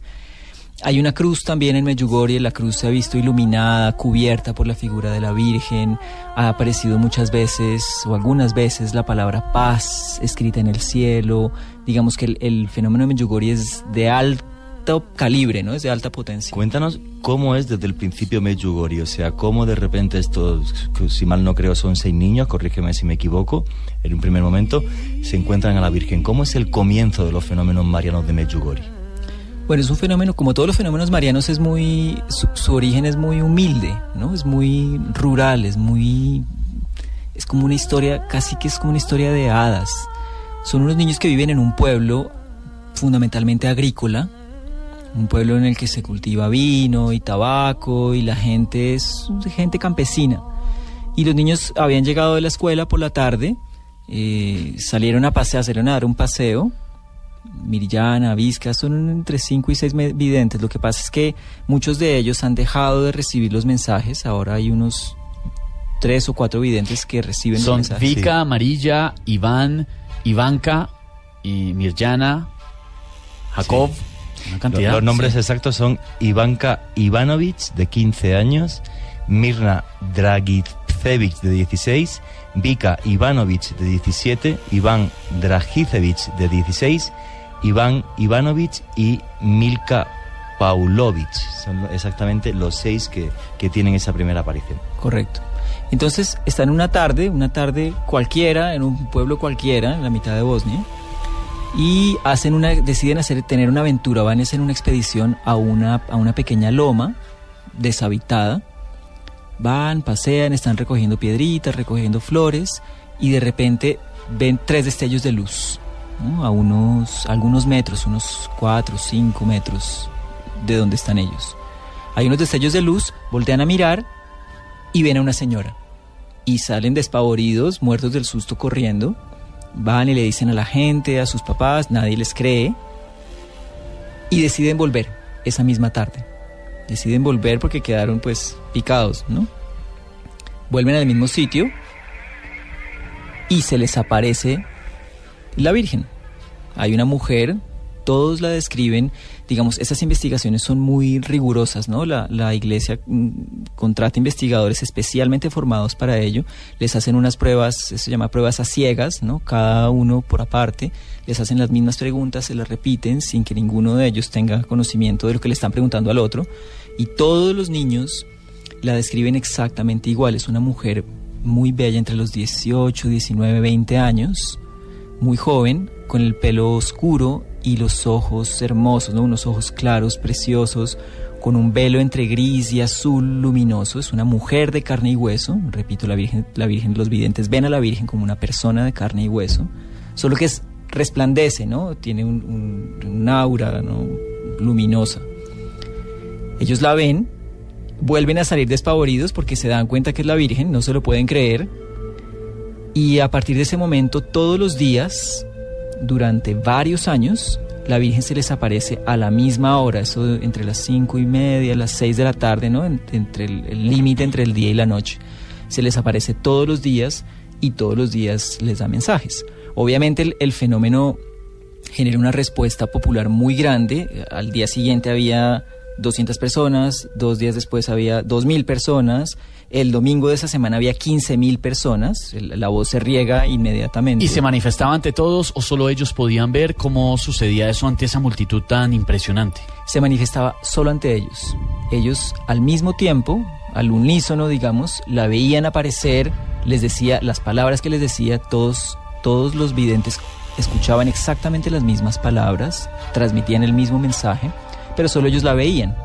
Sin embargo, la Virgen, pues, como tú decías, eh, convoca millones y millones de personas desde 1981 y el fenómeno sigue en pie. La cantidad de conversiones que tienen lugar en Medjugorje es impresionante.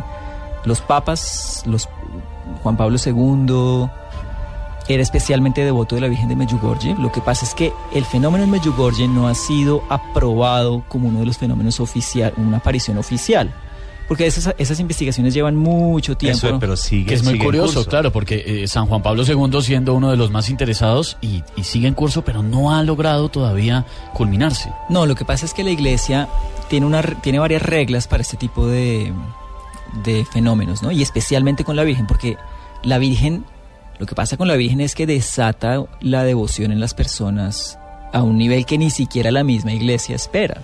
¿no? La Virgen es la Virgen es una figura yo digo la Virgen es un poco subversiva dentro de la iglesia, pero subversiva en el sentido bueno, ¿no? En el sentido de que despierta la devoción muy profunda en las, en las personas. Entonces la iglesia por estos, por estos, por estos fenómenos que genera la Virgen es muy cautelosa y siempre espera a que el fenómeno se acabe. La Virgen misma dice, esta es mi última, por lo general dice, esta es mi última aparición, aquí se acaba el fenómeno y a partir de ahí la iglesia se toma 5, 10, 15, lo, el tiempo que quiera para declarar si el fenómeno es verdadero o es falso. Ahora, tenemos todas las pruebas para, eh, para asegurar que el fenómeno de Medjugorje, que sigue activo, es uno de los más importantes de los últimos dos siglos, que es cuando más ha aparecido la Virgen. Entonces los niños asistían, miles de personas asistían con ellos. ¿Y qué les decía? ¿Qué les revelaba?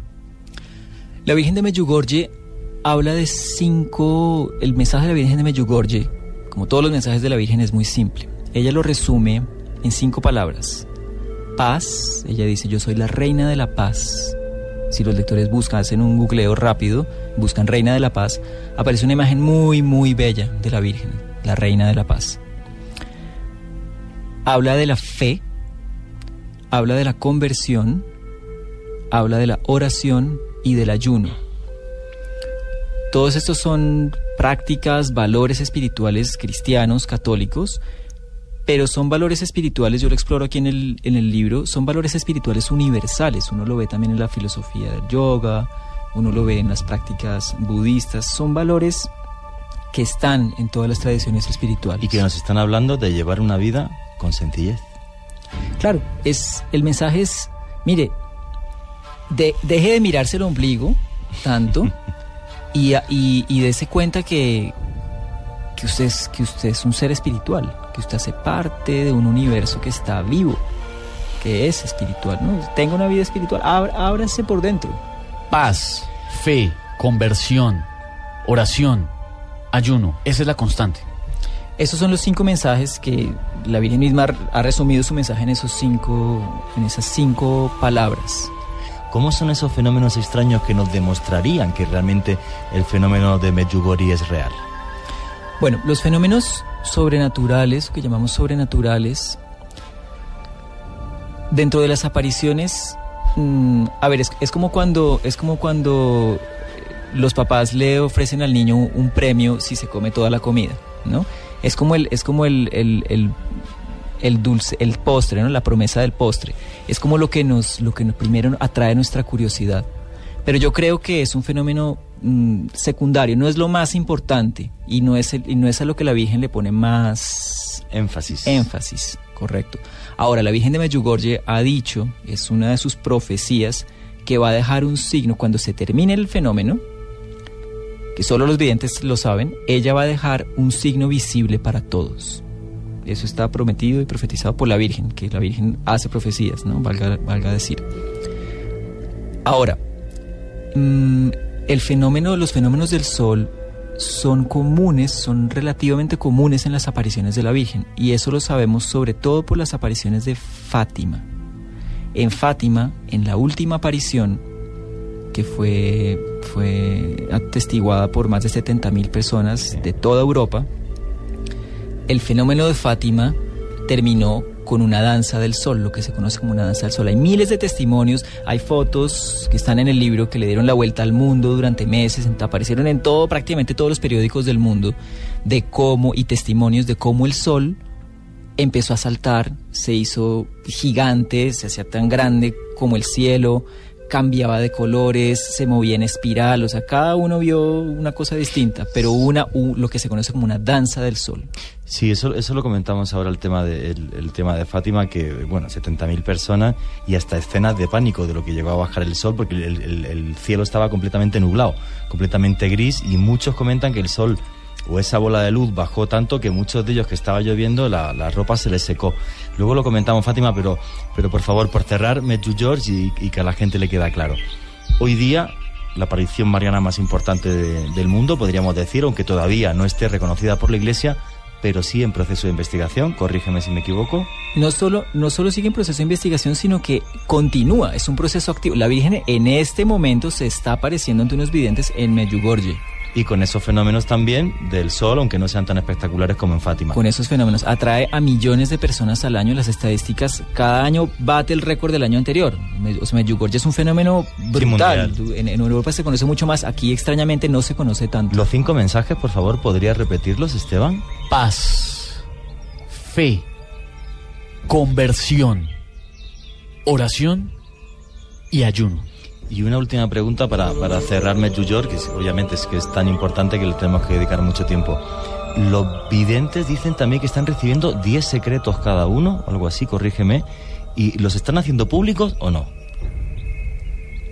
Mm, a ver, tengo entendido que hay algunos de los secretos que ya pasaron, pero el décimo secreto, que es el, el- el asunto este del signo que será visto por todos, no se ha revelado.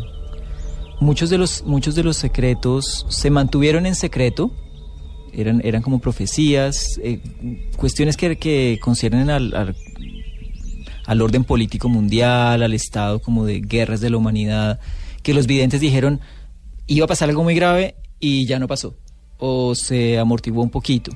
Pero el décimo secreto, no todos los videntes saben el décimo secreto porque cuando reciben el décimo secreto dejan de ver a la Virgen. Ah, vale. Entonces solamente eh, me parece que son dos videntes, que fueron las dos primeras niñas que la vieron, son las que aún la ven todos los meses. Esos esas, esas em, registros de las apariciones están en YouTube, son muy interesantes porque son registros al vidente, ¿no? Uno nunca ve a la Virgen, pero uno se queda mirando los ojos del vidente, de, la- de las videntes, y es, es realmente impactante, no es conmovedor ver la cara, el, éxtasis en que entran, es muy, muy bonito. Hace unos momentos hablábamos de esa experiencia que usted tuvo en Minas Gerais, en el Brasil.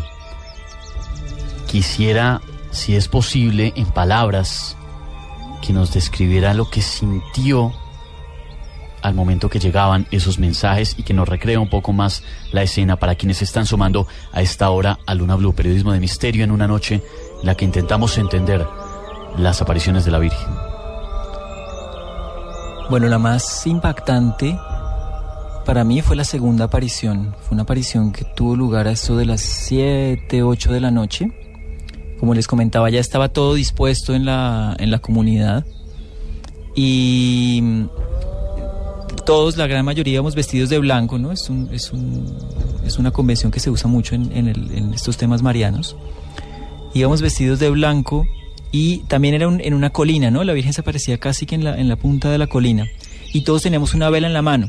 Seríamos unas 500, 600 personas, o sea, era una escena sobrecogedora porque eran 500 personas peregrinando hacia, la cima de un monte, cada uno con una vela en la mano, cada uno vestido de blanco. Y me acuerdo que rezamos durante mucho tiempo, la Virgen nos estuvo rezando bastante, no sé cuándo, no sé si media hora, una hora, no sé cuánto pero ya empezaba a pesar el cuerpo, empezaba a sentirse el cansancio en las rodillas. Y yo recuerdo que sentí algo a nivel del, del pecho. Y yo supe que ahí estaba, que ahí estaba la señora. Yo su- supe intuitivamente, internamente que ella ya estaba. Sin embargo, rezamos un poco más. Hasta que el vidente dijo, aquí está la señora entre nosotros. Dejen que los niños se acerquen, que hagan un círculo aquí alrededor del árbol. Me gusta, me gustan los niños, quiero que estén cerca de mí. Y ahí fue que dijo esas palabras que a mí se me quedaron muy grabadas. Se me dijo, ella dijo, y cuando lo decía era como si las palabras resonaran en el fondo del pecho, ¿no? Dijo, todos ustedes han sido tocados por mi corazón. Cada uno de ustedes ya lo sabe. ¿Y usted sintió en ese momento qué? Yo lloré. Yo lloré, yo me des- desgajé en lágrimas, lloré. Fue como un llanto muy interno, como de un llanto de entre felicidad, agradecimiento. Y bueno, ahí yo creo que fue que descubrí eso que llamamos la fe. Y un proceso precioso que acaba con este libro que tengo en la mano, El retorno de la diosa Rodrigo Restrepo Ángel. Eh, No es el único caso. Rodrigo, la aparición mariana más importante viva hoy día en el siglo XXI es Medjugorje, eh, Medju- Medjugorje, perdón, que se me traba la lengua. Medjugorje. Medjugorje. La más importante del siglo XX, no sé si estás de acuerdo conmigo, es Fátima. Yo creo que sí, yo creo que sí, de momento sí. Sí, que yo sepa en el siglo en el siglo XX con tal cantidad, bueno, eh, sobre todo por aquella danza del sol, como tú dices, que vieron 70.000 personas. ¿Qué fue lo que sucedió en Fátima? Que bueno, hoy día también es uno de los lugares de, peregrin- de peregrinación más importantes del mundo. Bueno, Fátima, Fátima se parece mucho a Medjugorje. De hecho, la imagen misma que da la Virgen, tal como la, como la describen los videntes, es muy similar. Ha cambiado en algo el velo, ha cambiado en algo el color del pelo, pero es prácticamente la misma imagen. También hay una diferencia interesante y es que en Fátima los pastores eran muy pequeñitos, eran, tenían entre 5, 6 y 7 años, y había uno que Sí, tenía 9 eran años, muy bueno, pequeños. eran muy pequeños. En Medjugorje son más adolescentes, ¿no? Uno, no, uno no sabe en este lenguaje simbólico, todo en las apariciones tiene una carga simbólica importante, esa es un poco la investigación del libro, que nos dice la Virgen en los símbolos, ¿no? Y uno podría pensar que, que quizás en Medjugorje la humanidad está un poquito más, menos infante y más adolescente, ¿no? Pero la aparición es muy similar. Los pastores, los pastorcitos de Fátima, habían visto una luz relampaguear sobre un, ar, sobre un árbol, un, chaparro, sino una encina, si no estoy mal. habían visto relampaguear una luz y de hecho habían oído una voz proveniente de ese árbol que les decía yo soy el ángel de la paz, el ángel de el famosísimo ángel de Portugal. Un tiempo después, sobre ese mismo árbol se les apareció directamente la señora, la Virgen. Y también ocurrió lo mismo de los secretos, ¿no? Los famosos tres, las tres profecías Los de tres Fátima. secretos.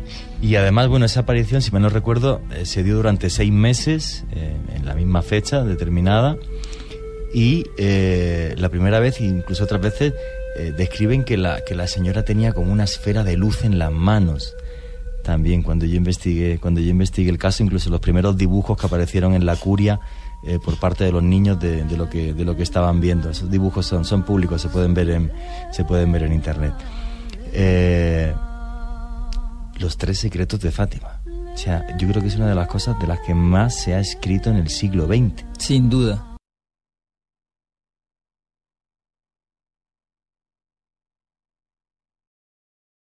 Continuamos en Luna Blue, periodismo de misterio en la radio colombiana. Escuchábamos los mejores momentos de Luna Blue en el 2015.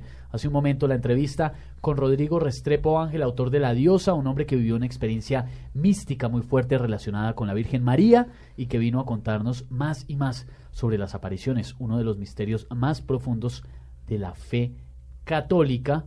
Y va terminando lentamente esta emisión, la última de Luna Blue del 2015.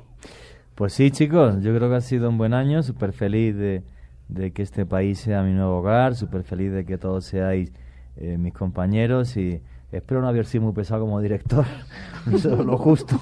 ¿No me, trajo pagan, buñuelos? me pagan por eso, oye, antes de ayer sí. No, pero ya prometió buñuelos. ya prometió, es que no trajo hoy, pero ya prometió buñuelos, dosis de buñuelos para el 2016. Vale, vale, vale. Hay que, hay, que, hay que traer más y más natillas también, que a Candy le encantan. Y, Candy va a traer arepa huevo. Claro que sí. Y Joana como que no va a aportar nada, ¿no? Oye, trajo un día pero- unas galletas de, de café del Ah, las galletas de café sí. y el arequipe de café, muy rico. Les Oye. voy a traer otra vez. Yo repito en yucado.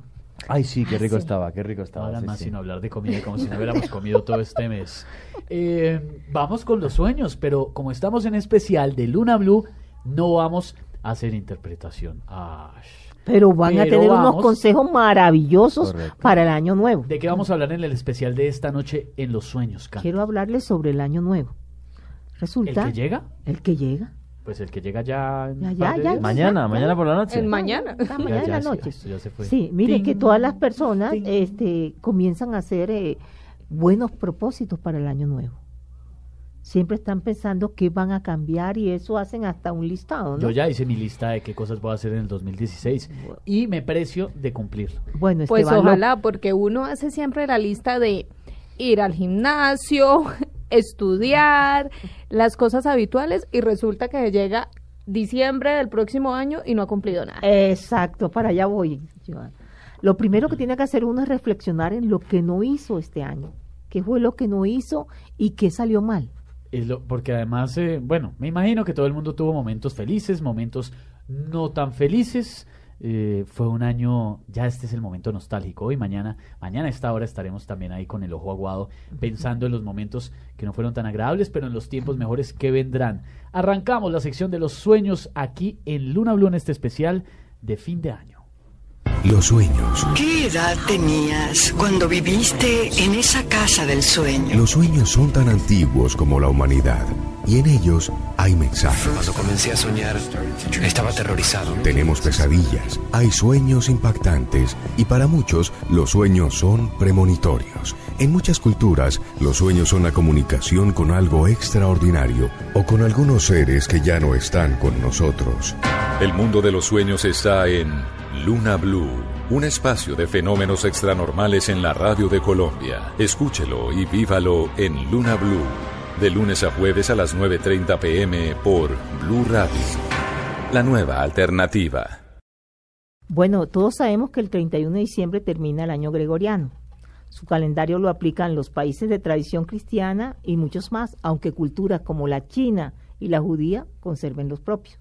Ah, Para algunas personas esta fecha a veces es eh, de tristeza y se ponen a pensar pues eh, en las cosas que no obtuvieron, en los seres queridos que partieron para el mundo espiritual, en las relaciones que acabaron, en los objetivos frustrados. No obstante, casi siempre al terminar un año uno se llena de buenos propósitos. Las relaciones que acabaron, no la que pesar. ¿No? Digo, ¿no? Sí, y también se trazan nuevas metas que quiere alcanzar. Yo les digo, el primer paso que tenemos que dar es como hacer recapitulación, eh, sacar a ver qué fue qué lo que pasó el año pasado, porque yo no alcancé los propósitos que tenía. ¿Qué voy a hacer ahora? Y antes de comenzar a hacer eso, a, a escribir los nuevos propósitos, que creo que es una costumbre muy colombiana, lo primero que les pido es que no comiencen con que, bueno, hay que, para lograrlo, yo tengo que acudir a güeros, como sacar las maletas a medianoche, comer lentejas, las 12 uvas. ¿Pero se puede o es malo? Porque yo no, es que no sirve para nada.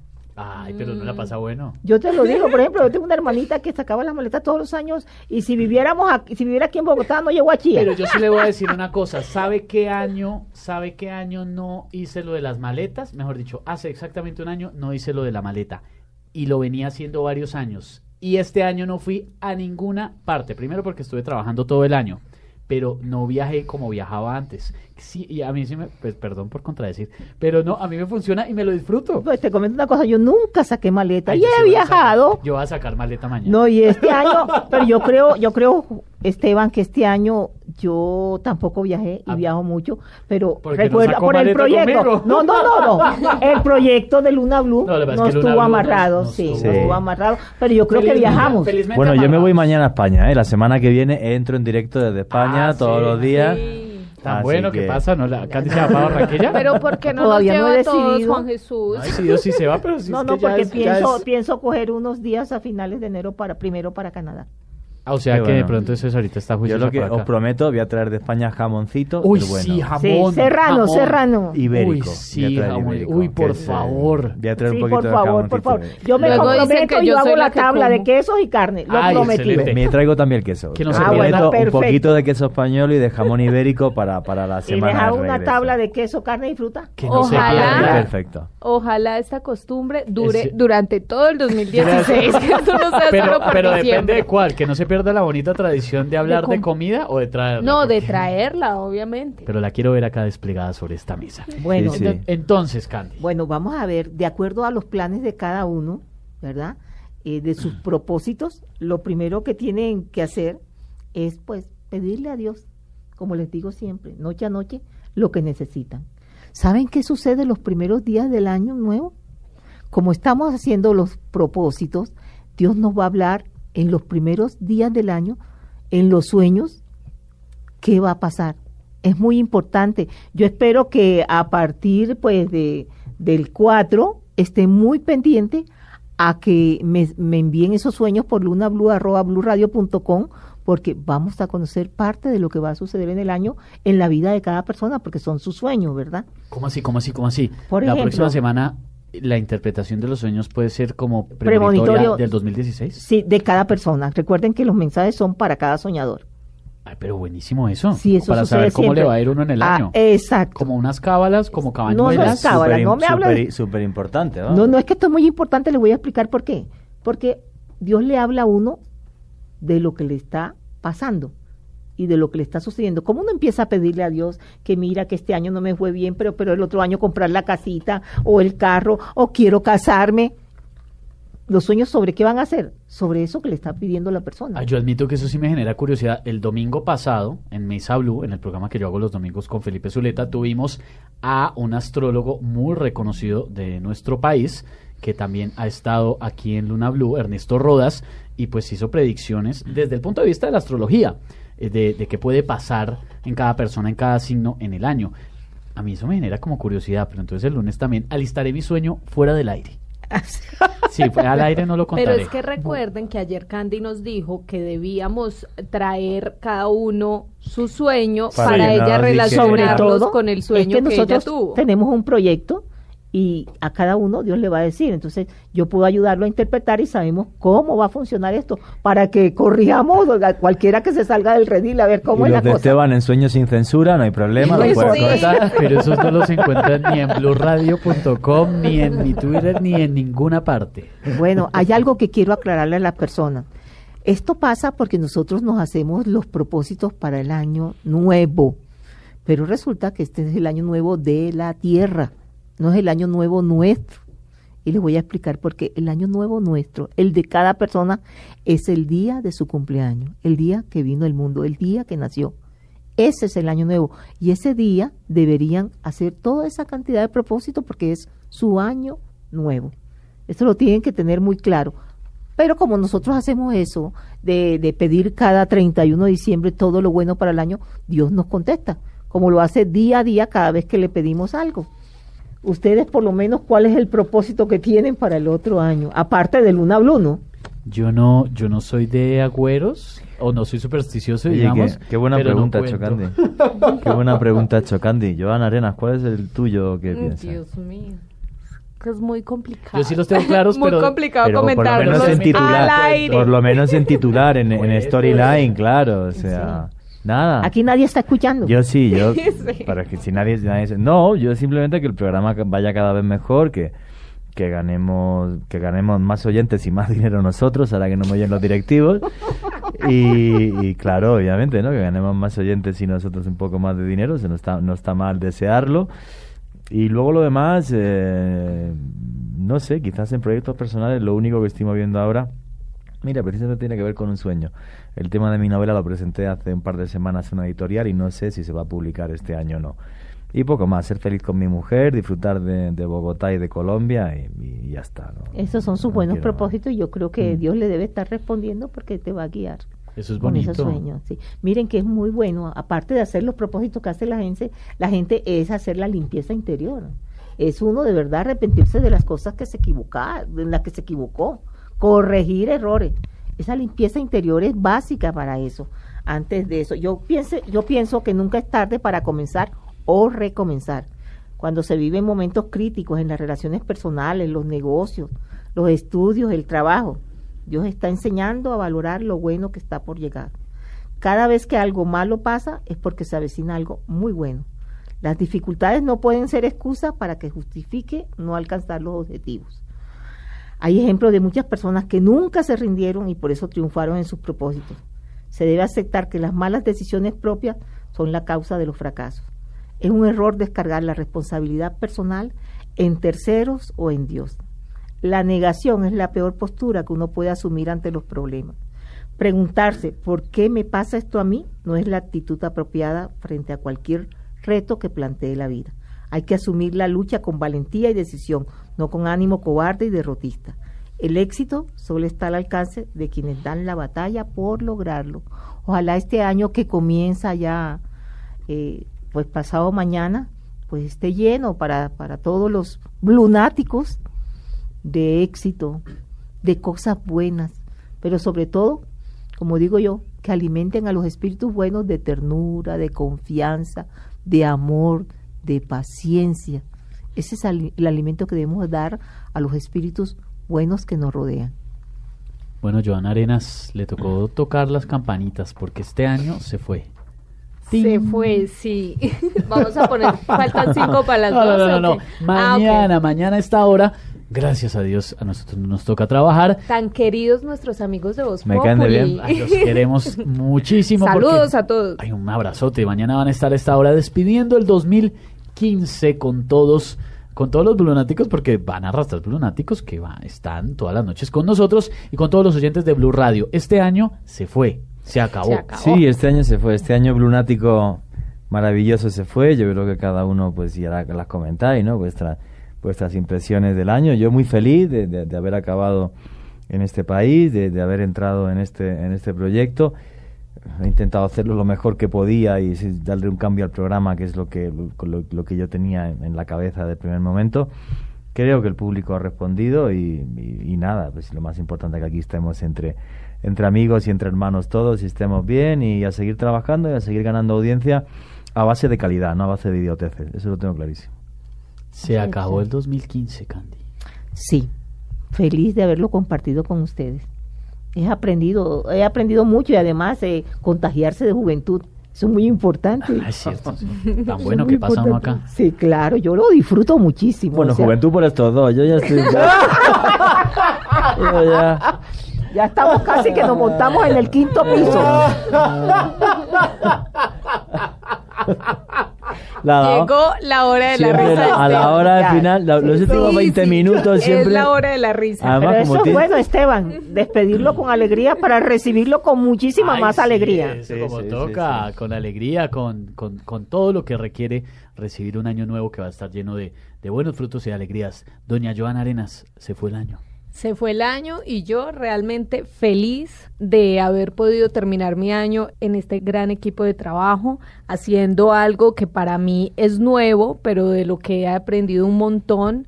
Obviamente de ustedes que ya llevaban bastante aquí dándole a este programa mucho más he aprendido y les agradezco muchísimo por eso y pues nada, la idea es que en 2016 crezcamos mucho más, muchos más blunáticos y que este programa les siga agradando a los oyentes que para eso lo hacemos. Don Juan Jesús, nos tocó irnos ya, se acabó el 2015. Bueno, nos vamos felices. Yo además os he prometido que voy a traer jamón ibérico y un poquito de Sí, queso. sí, sí. Es más, usted Eh, apure, vaya rápido porque ya mañana vuela, ¿no? Sí, sí, yo mañana por la mañana me agarro el avión porque en mi país es tradición eh, para, para Nochevieja comerse las uvas, que es lo que haré. Ah, no, aquí Me también. Ah, Sí. Ah, aquí Vamos a desearles a los blunáticos todos al unísono el feliz año. Claro. Ay, eso cómo es. eh? ¿Cómo se hace? No, no, no, no, no, pero sí podemos, sí podemos, Pues sí podemos, sí podemos. Sí podemos. Y despidamos de una vez este año que termina mañana. Conéctense hasta ahora con Voz Populi que va a despedir en un gran especial el 2015 este equipo de periodistas y de investigadores liderados por Juan Jesús Vallejo con Joan Arenas, Candy Delgado, Ricardo Acevedo, Leonardo Bautista, hasta Andrés Bernal terminó acompañándonos y ayudándonos en esta emisión. Y quien les habla, Esteban Hernández, les eh, esperamos la próxima semana, o sea, en el 2016, y les deseamos un ¡Feliz año!